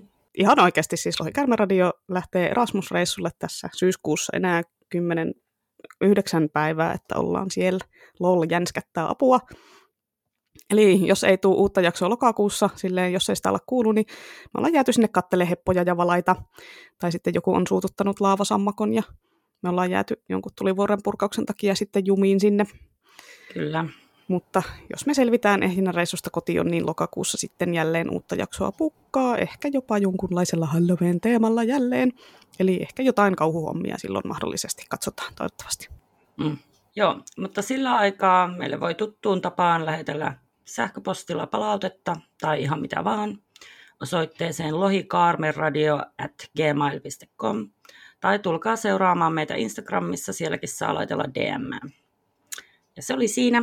Kiitoksia ja ensi kertaa pitäkää miekat terävänä. Moi moi! Moi moi!